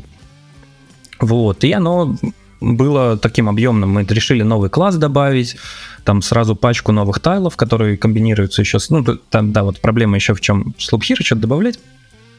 Ты когда докидываешь какой-то новый тайл, да. он должен комбинироваться с чем-то. Да. А даже если он комбинируется с каким-то одним тайлом, появляется ну, что-то новое, либо эффект, либо он превращается в новый тайл. И этот тайл, он может даже не может трансформироваться ни с чем. Но когда ты его используешь и на карте есть что-то еще, то ну, они как-то должны взаимодействовать. Ну, то есть не, не то, что я имею, я имею в виду не геймплейно, но, как бы это сказать, э, для баланса. То есть они, ты не можешь сделать что-то, чтобы вне баланса игры было. То есть надо учитывать ну, конечно, все предыдущее. Конечно, да. тебе... И у тебя случается ком- комбинаторный такой взрыв небольшой. Абсолютно, по И когда ты добавляешь... Да, да, да, да. Угу. И вот то, что было в игре, это вот прям такой стабильный был устойчивый конструкт. И, и мы пытаемся туда еще что-то новенькое запихнуть, и этот вот шарик, он уже не таким стабильным становится, шарик вот баланса, если его так mm-hmm. представить. Вот, и там было, по-моему, порядка пяти, что ли, новых тайлов, вот именно в последнем который мы делаем. И это было, надо было еще балансировать, вот было сложно. И плюс враги новые. Так мы немножко, разработка затянулась, но мы, в принципе, это было, сейчас я скажу, это была зима 20-22 года, вот, примерно в январе мы тогда думали, что нам осталось там где-то 20% работы, вот, потом случился февраль 22 года, и это все нам очень сильно как бы повлияло на нашу разработку, вот, в целом, потому что разработка остановилась полностью. Ну, представляю. Да, да. И примерно на больше полугода, то есть мы вообще не занимались э, ничем. Ну, то есть не занимались именно вот этим дополнением и прочим. Э, и только к зиме, получается, опять-таки к зиме, да, мы начали возвращаться, вот, и, и потихоньку делаем. Но опять-таки очень тяжело, мы оказались вот заложниками этого мини-апдейта, вот, потому что, что мы... его надо закончить. Да, мы пообещали его сделать, но как бы внешние факторы, они помешали нам его сделать, когда вот мы его... Он уже был близок к завершению, а когда мы к нему вернулись почти там спустя год, оказалось, ну, как бы прошло много времени, если мы выпустим то, что было готово тогда, то это уже будет, ну, как бы не круто. То есть это уже не будет так круто, уже прошел год. То есть, типа, надо еще добавить. что в итоге родится Loop Hero 2, я так понимаю. Не, не, нет, нет, нет. Там не так много всего. Просто каждый сантиметр работы дается как э, километр предыдущий, ну, как когда-то раньше, вот. И, ну, ну и как бы, чтобы не казалось, что мы, ну, какую-то хрень выпустили, надо докинуть, было еще контента, мы докинули еще контента, и теперь пытаемся все это сделать. вот, и идет медленно, но идет потихоньку. Вот примерно то, чем мы занимаемся. вот, а, ну и параллельно думаем над чем-то еще, но хотим закончить вот этот апдейт обещанный, и после него уже что-то делать. Вот, потому что параллельно, ну, это плохая идея там делать. Если мы что-то еще начнем, мы к этому точно не вернемся, но мы это уже обещали. Вот. Понятно. Ну, вам, да. в общем, а, пришлось э, уйти в этот... звучит как еще такой маленький доктор зарождающийся, что надо сделать. А ну, он, да, да, да, что-то типа того. И опять-таки, как бы внешние факторы, они сильно влияют на нас. Возможно, если бы мы были бы такой, знаешь, более классической студии, где там кто-то был бы босс, и у тебя он бы давал таймлайны, у нас был бы офис, куда ты приходишь, на нас бы это ну, не так сильно бы сказывалось. Но так как мы такой творческий коллектив, который а, без каких-то четких а, указаний, что кому делать. Ну, прям еще сегодня. удаленно, наверное, работаете. Да, да, удаленно, да, вот. И поэтому какие-то внешние факторы, они куда сильнее на нас сказываются. То есть, если что-то извне происходит, либо какие-то личные проблемы, они полностью весь процесс э, ну, разобщают, и все, все останавливается, пока все в норму не придет, и тогда мы опять начинаем что-то делать. Mm-hmm. Вот, поэтому мы уязвимы к каким-то вот таким внешним от разработки факторам. Ну, слушай, все уязвимы к внешним факторам. Последний год, я ну. думаю, нет студии э, в пост, пост СНГ, которая последний год там не испытывала каких-то ну, эффектов да, от, от э, всей ситуации. Это, безусловно, это повлияло на всех без исключения. Поэтому чего уж тут говорить. Понятно. У вас, значит, э, процесс идет, по сути, над бесплатным DLC сейчас для да. Всегда да. это основное. Ну, я время. видел, я видел, к Фьюри вышло, вышел новый босс спустя 5 лет. вот, меня это, меня это успокаивает. Я такой, значит, время еще есть. Пока, если через 5 лет можно выпускать апдейты, то все нормально. Угу, угу. Да, слушай, если особенно бесплатно, мне кажется, одаренным пятиклеткам в зубы не смотрят. Ну да, но тут видишь, что именно хочется сделать круто, то есть не просто выпустить, типа, на... А, а вот это, Саш, как раз то, про что я говорил, про давление успеха, потому что хочется сделать, а в том числе... Не, оно всегда, это всегда так было. Конечно. Это, не, конечно. не, это всегда так было. Ну, у вас, в смысле, всегда было желание сделать хорошо, вне зависимости от того, там, да, да, то есть работаешь. Наш, это, наши игры это наша вот деятельность, это как бы даже если бы никто в них не играл, то есть я бы хотел сделать это крутой апдейт, просто чтобы он для меня был крутым в первую очередь. Uh-huh. Ну, это вот мы такой философии с, при разработке придерживались, то есть мы не смотрели там на какого-то вот этого, знаешь, среднего игрока, как вот любят говорить, вот, потому что, ну, игра в первую очередь должна нравиться нам самим. То есть мы делали игру для таких, как мы. И я вообще, опять-таки, когда мы примерно там с создателем или еще с кем-то общались, я говорил, что вот у нас видение, что, ну, это игра для таких вот каких-то хардкорных любителей рогаликов, которые любят, будут разбираться с картами, там, с их комбинациями. Вот, ну, наверное, не очень большая аудитория будет, но как бы вот, это вот наше видение, мы ничего менять не будем. То есть, ну, даже не то, что менять, нас никто не просил менять, но что мы будем вот э, в, в, эту, в это, этим путем идти. Вот, и потому что именно в первую очередь должно нравиться нам. И то же самое с апдейтом, он должен нравиться нам. А, вот. а чтобы нравилось нам, надо его сделать крутым, независимо от успеха самой игры. Ну, слушай, это, это крутой подход. Я на самом деле не очень верю в каких-то усредненных игроков, потому что да, я их никогда полная, не видел, это... и их, я похоже, без, не, не очень существует. не понимаю, тайны. как думать этими категориями. Это, Помните вот это эту байку эффективный про... менеджмент, вот эта вся хрень да, полная. Да, это... да. Байку-то про то, как взяли и измерили всех пилотов, а, по-моему, ВВС США на тот момент, чтобы сделать самый лучший средний э, сетап по... То есть измерили там 19 показателей, ну, и размер ноги, там, э, объем, это типа размер туловища и так далее и сделали супер в Боинге, сделали супер сиденье, которое способствует, и оказалось, что оно усредненным показателям соответствует, но оно не соответствует ни одному из запрошенных. Никому там, не подошло, да? Да, то есть не всем было в нем неудобно, то есть при, при ну этом. да, да. Но ну, когда это... ты искренне делаешь то, что тебе нравится, ты, ну, хотя бы попадешь в ту аудиторию, к которой ты относишься. А когда да, ты да, я... думаешь, ну, наверное, для кого-то я делаю, кому-то это понравится, очень большой шанс э, вообще ни для кого сделать что-то. Да, вот я, все, я как раз полностью вот приверженец, то есть я лучше сделаю то, что мне нравится, и вот пусть будет узкая аудитория, но такие же, как я. Угу. Может, это не самое широкое, но это будет круто, это я буду этим гордиться. Ну, как бы, типа, нафига я живу тогда вообще, если я делаю, ну, то, что мне даже не нравится, ну, зачем а, мне на это время тратить? А, а пытаться делать, чтобы всем угодить, ну, ты как бы делаешь такое, какое-то, ну, да, ну, как бы не для кого толком, и просто усредненное что-то. Я еще большой фанат ниш, и я считаю, что современному инди-разработчику, так как аудитория сильно большая и продолжает расти геймдев, то вот делая ту игру, которая, например, тебе как минимум очень хорошо нравится, у тебя есть большой шанс найти, э, пусть эта ниша будет узкая, пусть ты не охватишь там миллионную аудиторию, но если этой нише будет действительно очень нравиться игра, то ты не провалишься. У тебя, скорее всего, и ресурсов хватит, и внимания аудитории, и как бы э, отклика, в том числе финансового, от, от рынка тебе хватит для того, чтобы дальше этот успех развивать, там, в следующий проект пойти,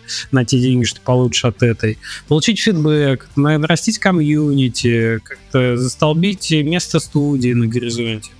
Да, а, это сто процентов так, да, это так и есть.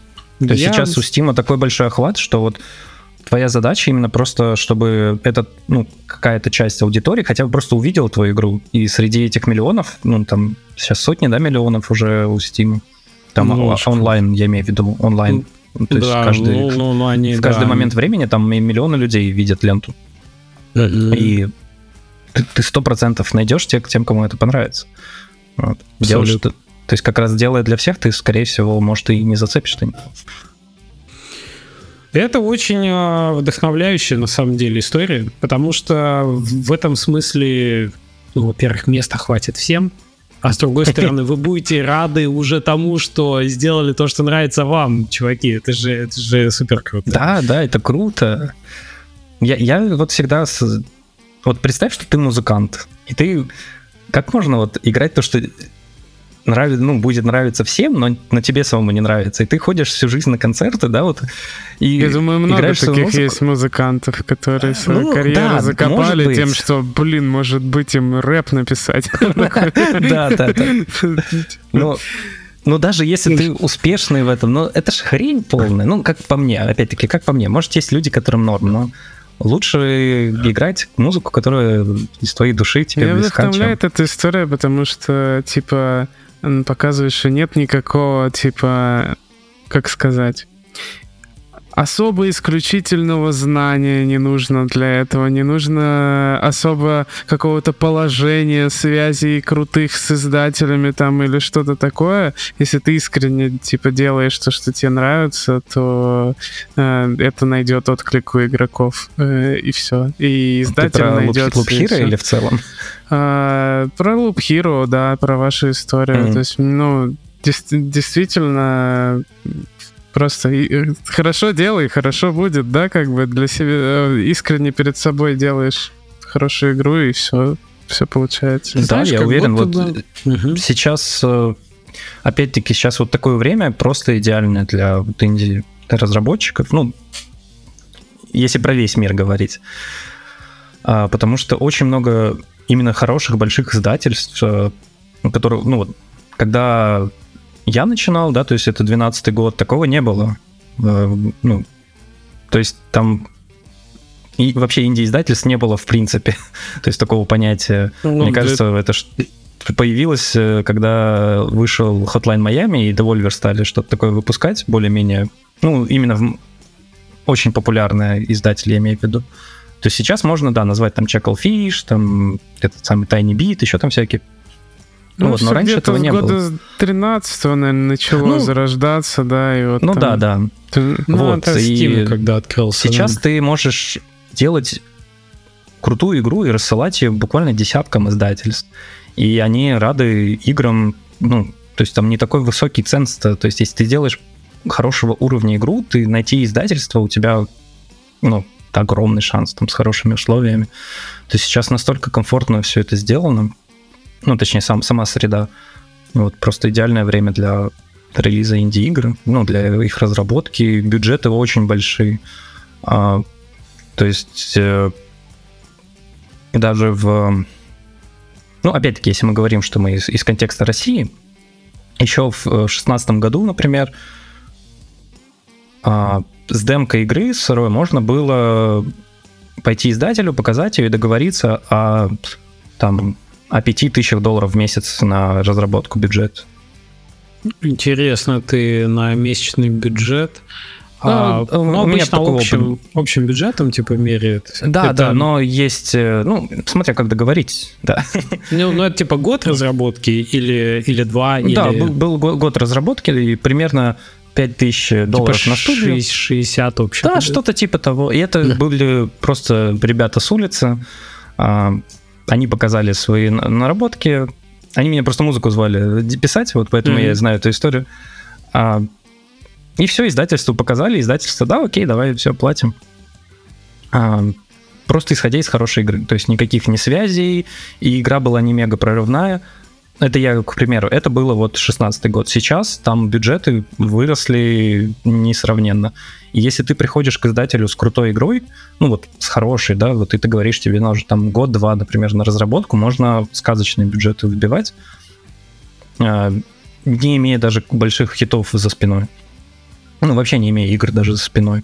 А, вот, что У нас был в гостях Андрей Подопригора не так давно, как раз э, фонд представлял, э, геймфонд, и он удивительную штуку сказал, что сейчас, э, на самом деле, получить бюджет на разработку игры от издателя или фонда больше 120 тысяч или 150 тысяч проще, чем меньше – потому что есть определенный переизбыток более дешевых проектов на рынке и mm-hmm. определенный голод по более дорогим проектам, которые готовы издавать, финансировать. Много Я вот с этим, кстати, не согласен. Но я думаю, что в ближайшее время вот более а, компактные проекты снова вернутся, как было в 2015-2014 году, когда были вот эти бюджеты по 50 тысяч долларов на инди-проекты.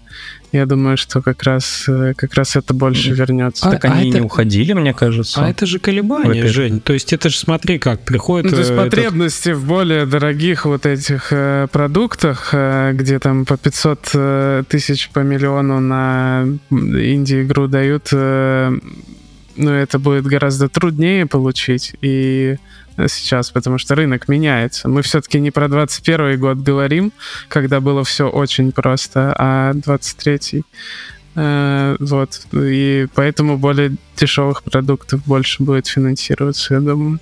Не, ну если 500 миллионов, это, наверное, прям такие хитовые, которые заранее понятно, что да, это будет да. что-то крутое, прорывное. Но если про 100-200 тысяч, ну, если это вот считать средним, то все вполне... еще с хорошей игрой вообще абсолютно реально, да. Mm-hmm. Mm-hmm.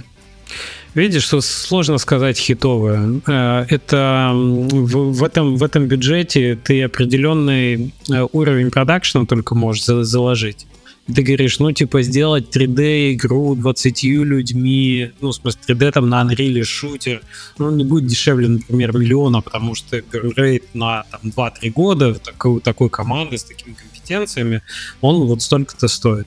То есть никто не говорит, что это будет успешная игра. Но пролететь с таким бюджетом ровно так же может. Можете более опытный да, более, ну, больше вроде предпосылок, но индустрия у нас настолько рискованная, что никаких гарантий никто никогда не даст, даже с таким бюджетом.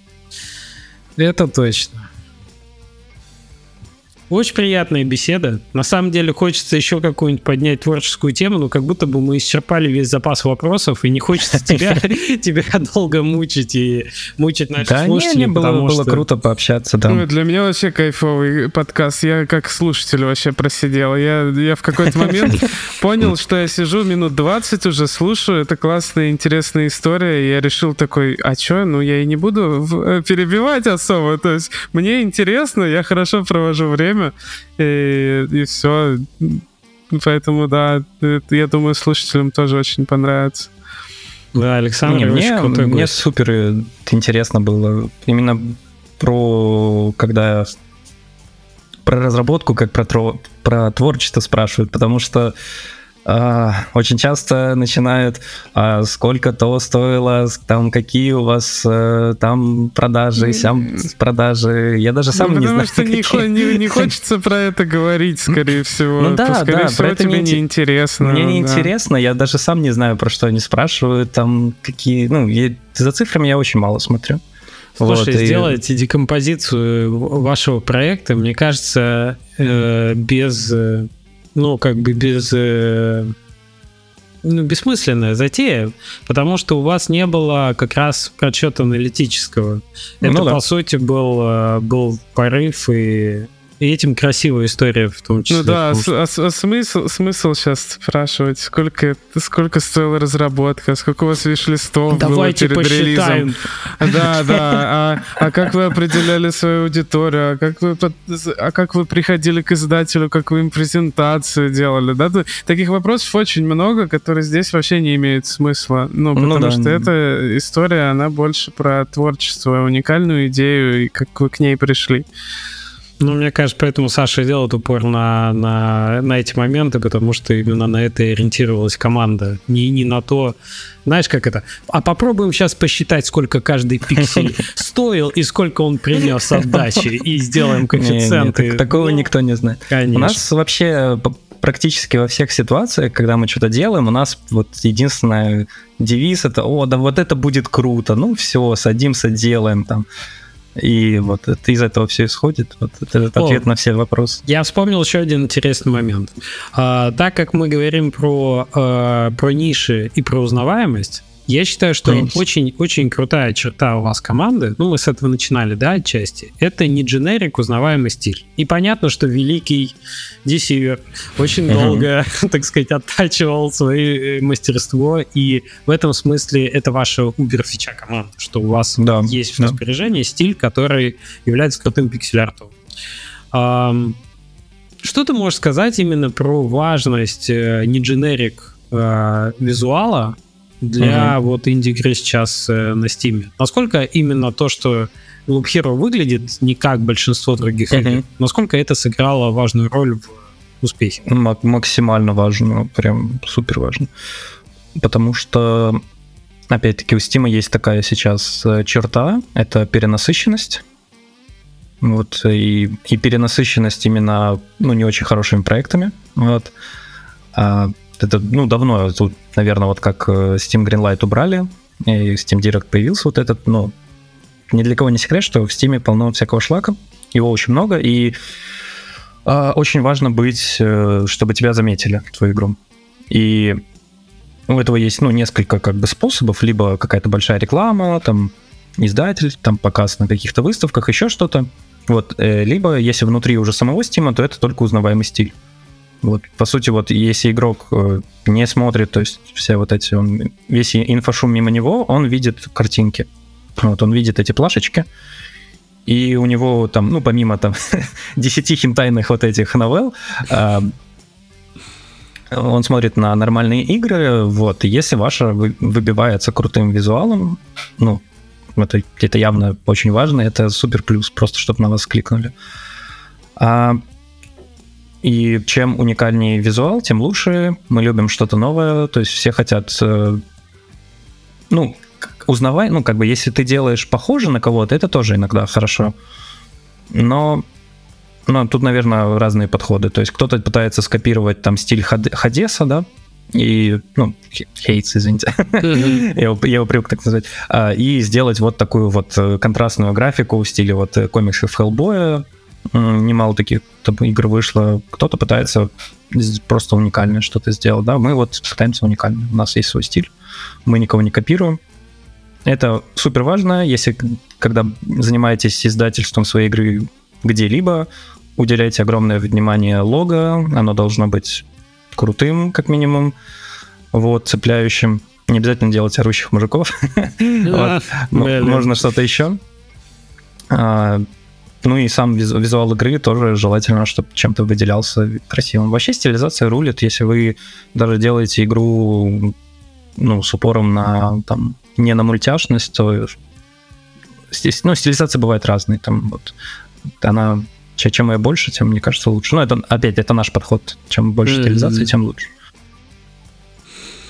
Да, подпишусь, подпишусь. А, э, просто довольно нетривиальная задача выработать mm-hmm. у себя этот стиль или нащупать его, или да, это, или это чисто творческая штука. Да, сделать его. То полностью. есть коммерчески ты можешь только копировать, ты можешь э, только копировать чужие какие-то смотреть. Ну это вот эти вот там презентацию сделать, э, щелкать, что вот э, там топ 10 популярных игр там App Store, у них были вот такие вот, используются uh-huh. палитры, глянцевость, еще что-то, ну, орущие мужики вот эти, вот мы сделаем так же. Ну, это имеет место быть, да, если у вас бизнес, все дела.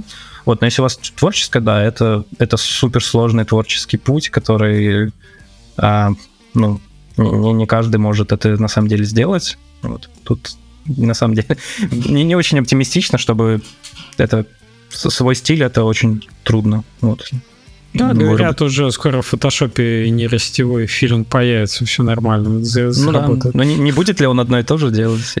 У него что же какой-то стиль. Ну, я думаю, знаешь, что он сделает? Он как раз сделает, э, сильно демократизирует э, рынок, делать как как что-то, ну, типа именно копирование он удешевит да, да, да. Да. А вот выработку чего-то уникального он, наоборот, высветит и сделает Уникальная более... ценно останется, конечно. Более ценная станет, потому что тебе такого на рынке всего остального... То есть орущих мужиков, вот тебе 100 тысяч миллионов. Ну да, да, да. А, в, в любом вообще варианте, да. Да, сделать что-то, что-то, что-то, чего еще нет, э, его априори не могут скопировать нейросети. Хотя синтез разных вещей, это тоже что-то уникальное может быть. И тут уже вопрос, как бы, а тебе придет ну, Это будет инструментом, да? но даже, опять-таки, сгенерировать что-то уникальное, это тоже нетривиальная задача. Ну. Абсолютно. Тут уже пространство для промптинга. Да, такой чудный, дивный новый мир. Посмотрим.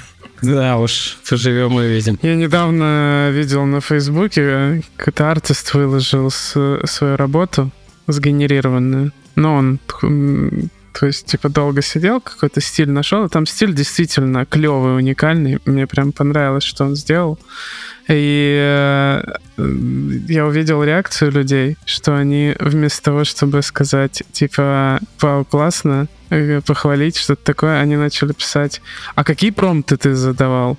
То есть, ну, человек явно творчество проявил, сидел, что-то искал, ну да, с помощью нейросетей, но все равно обесценивается работа, даже уникальная, сделанная с, с нейросетями она уникальная. Но так как очень легко повторить, то ценность промпта Да, то есть это вот, вот, промпт. Э, я такой, у меня такой повернулся немного мозг, то есть люди э, спрашивают промпты. Я, я сейчас фоловлю людей а, в Твиттере, которые делают действительно крутые намиджорные штуки, и там прям скриншоты и промпты, и сразу в ретвитах э, то, что А-а-а. другие люди делают на этих промптах. И я хочу сказать, что даже имея в распоряжении вот готовый промпт на Midjourney, там разлет вариантов. Ну да, он же пересоберет по-другому. По да. Mm. Ну, слушайте, это прям, а, это прям реально. Кстати, вы не испытываете по этому поводу каких-то там эмоций, не знаю, давления? Вы не Леш, мне кажется, только ты вообще испытываешь какое-то давление по поводу этих нейросетей. Ты у всех, у всех Я и пара, миллиардов других людей. Мне, уже вот эти нейросети, я, у меня как будто переполнился все э, по поводу них информационный голод. Э, я уже перенасытился, и я уже такой, ну, блин, попадет мне в руки, я с ней сделаю что-нибудь прикольное, вообще не переживая за эти нейросети. Классные Меня... инструменты, я только рад, что они появляются. Нас это, я думаю, не особо волнует, потому что они, ну, параллельной жизнью какой-то будут от нас жить. Uh-huh. То есть мы процентов на 99 никогда их не будем использовать. Не, ну, то, я не знаю, если нейросеть в какой-нибудь переводчик встроят, вот было бы удобно. А, ну, в Paint ну, не добавят точно. Да, да, в Paint не добавят. И как бы наша деятельность, она, она независимо от внешних факторов. То есть мы делаем то, что мы делаем не из-за трендов или из-за моды, потому что оно и не в тренде, и не в моде. Там не, там не, не пиксельные игры, не вот то, что мы делаем и прочее.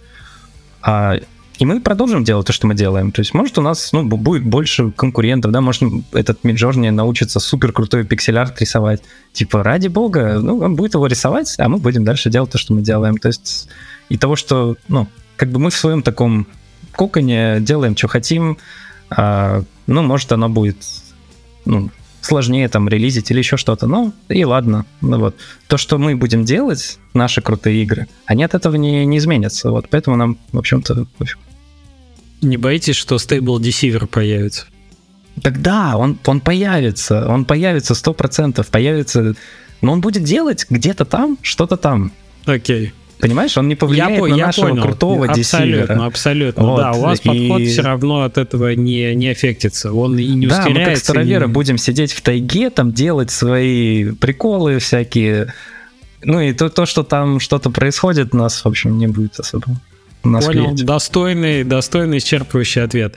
Саш, большое удовольствие мы получили, Женя, от этого подкаста. Спасибо тебе большое за то, что пришел в гости, за то, что рассказал про ваш подход, про философию, которая стоит э, за, за вашей разработкой. Очень интересно было послушать. Желаем вам успешно доделать э, бесплатный DLC Cool Hero. И желаем, желаем вам еще много удовольствия получить от новых проектов. Действительно кайфануть, чтобы это было круто, и чтобы мы все в это еще а, поиграли. Спасибо тебе. Да, спасибо, что позвали. Было, было клево. Вот. Очень, мне очень понравилось. Супер. Да, спасибо, что пришел. Ребят, приходите к нам в комментарии на YouTube, пишите комментарии в нашем э, телеграм-канале. Ждем от вас э, вопросов, может быть. Может, Саша придет, поотвечает где-нибудь на YouTube, если вас они будут.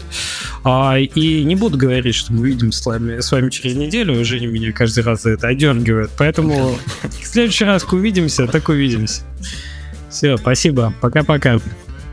Всем пока.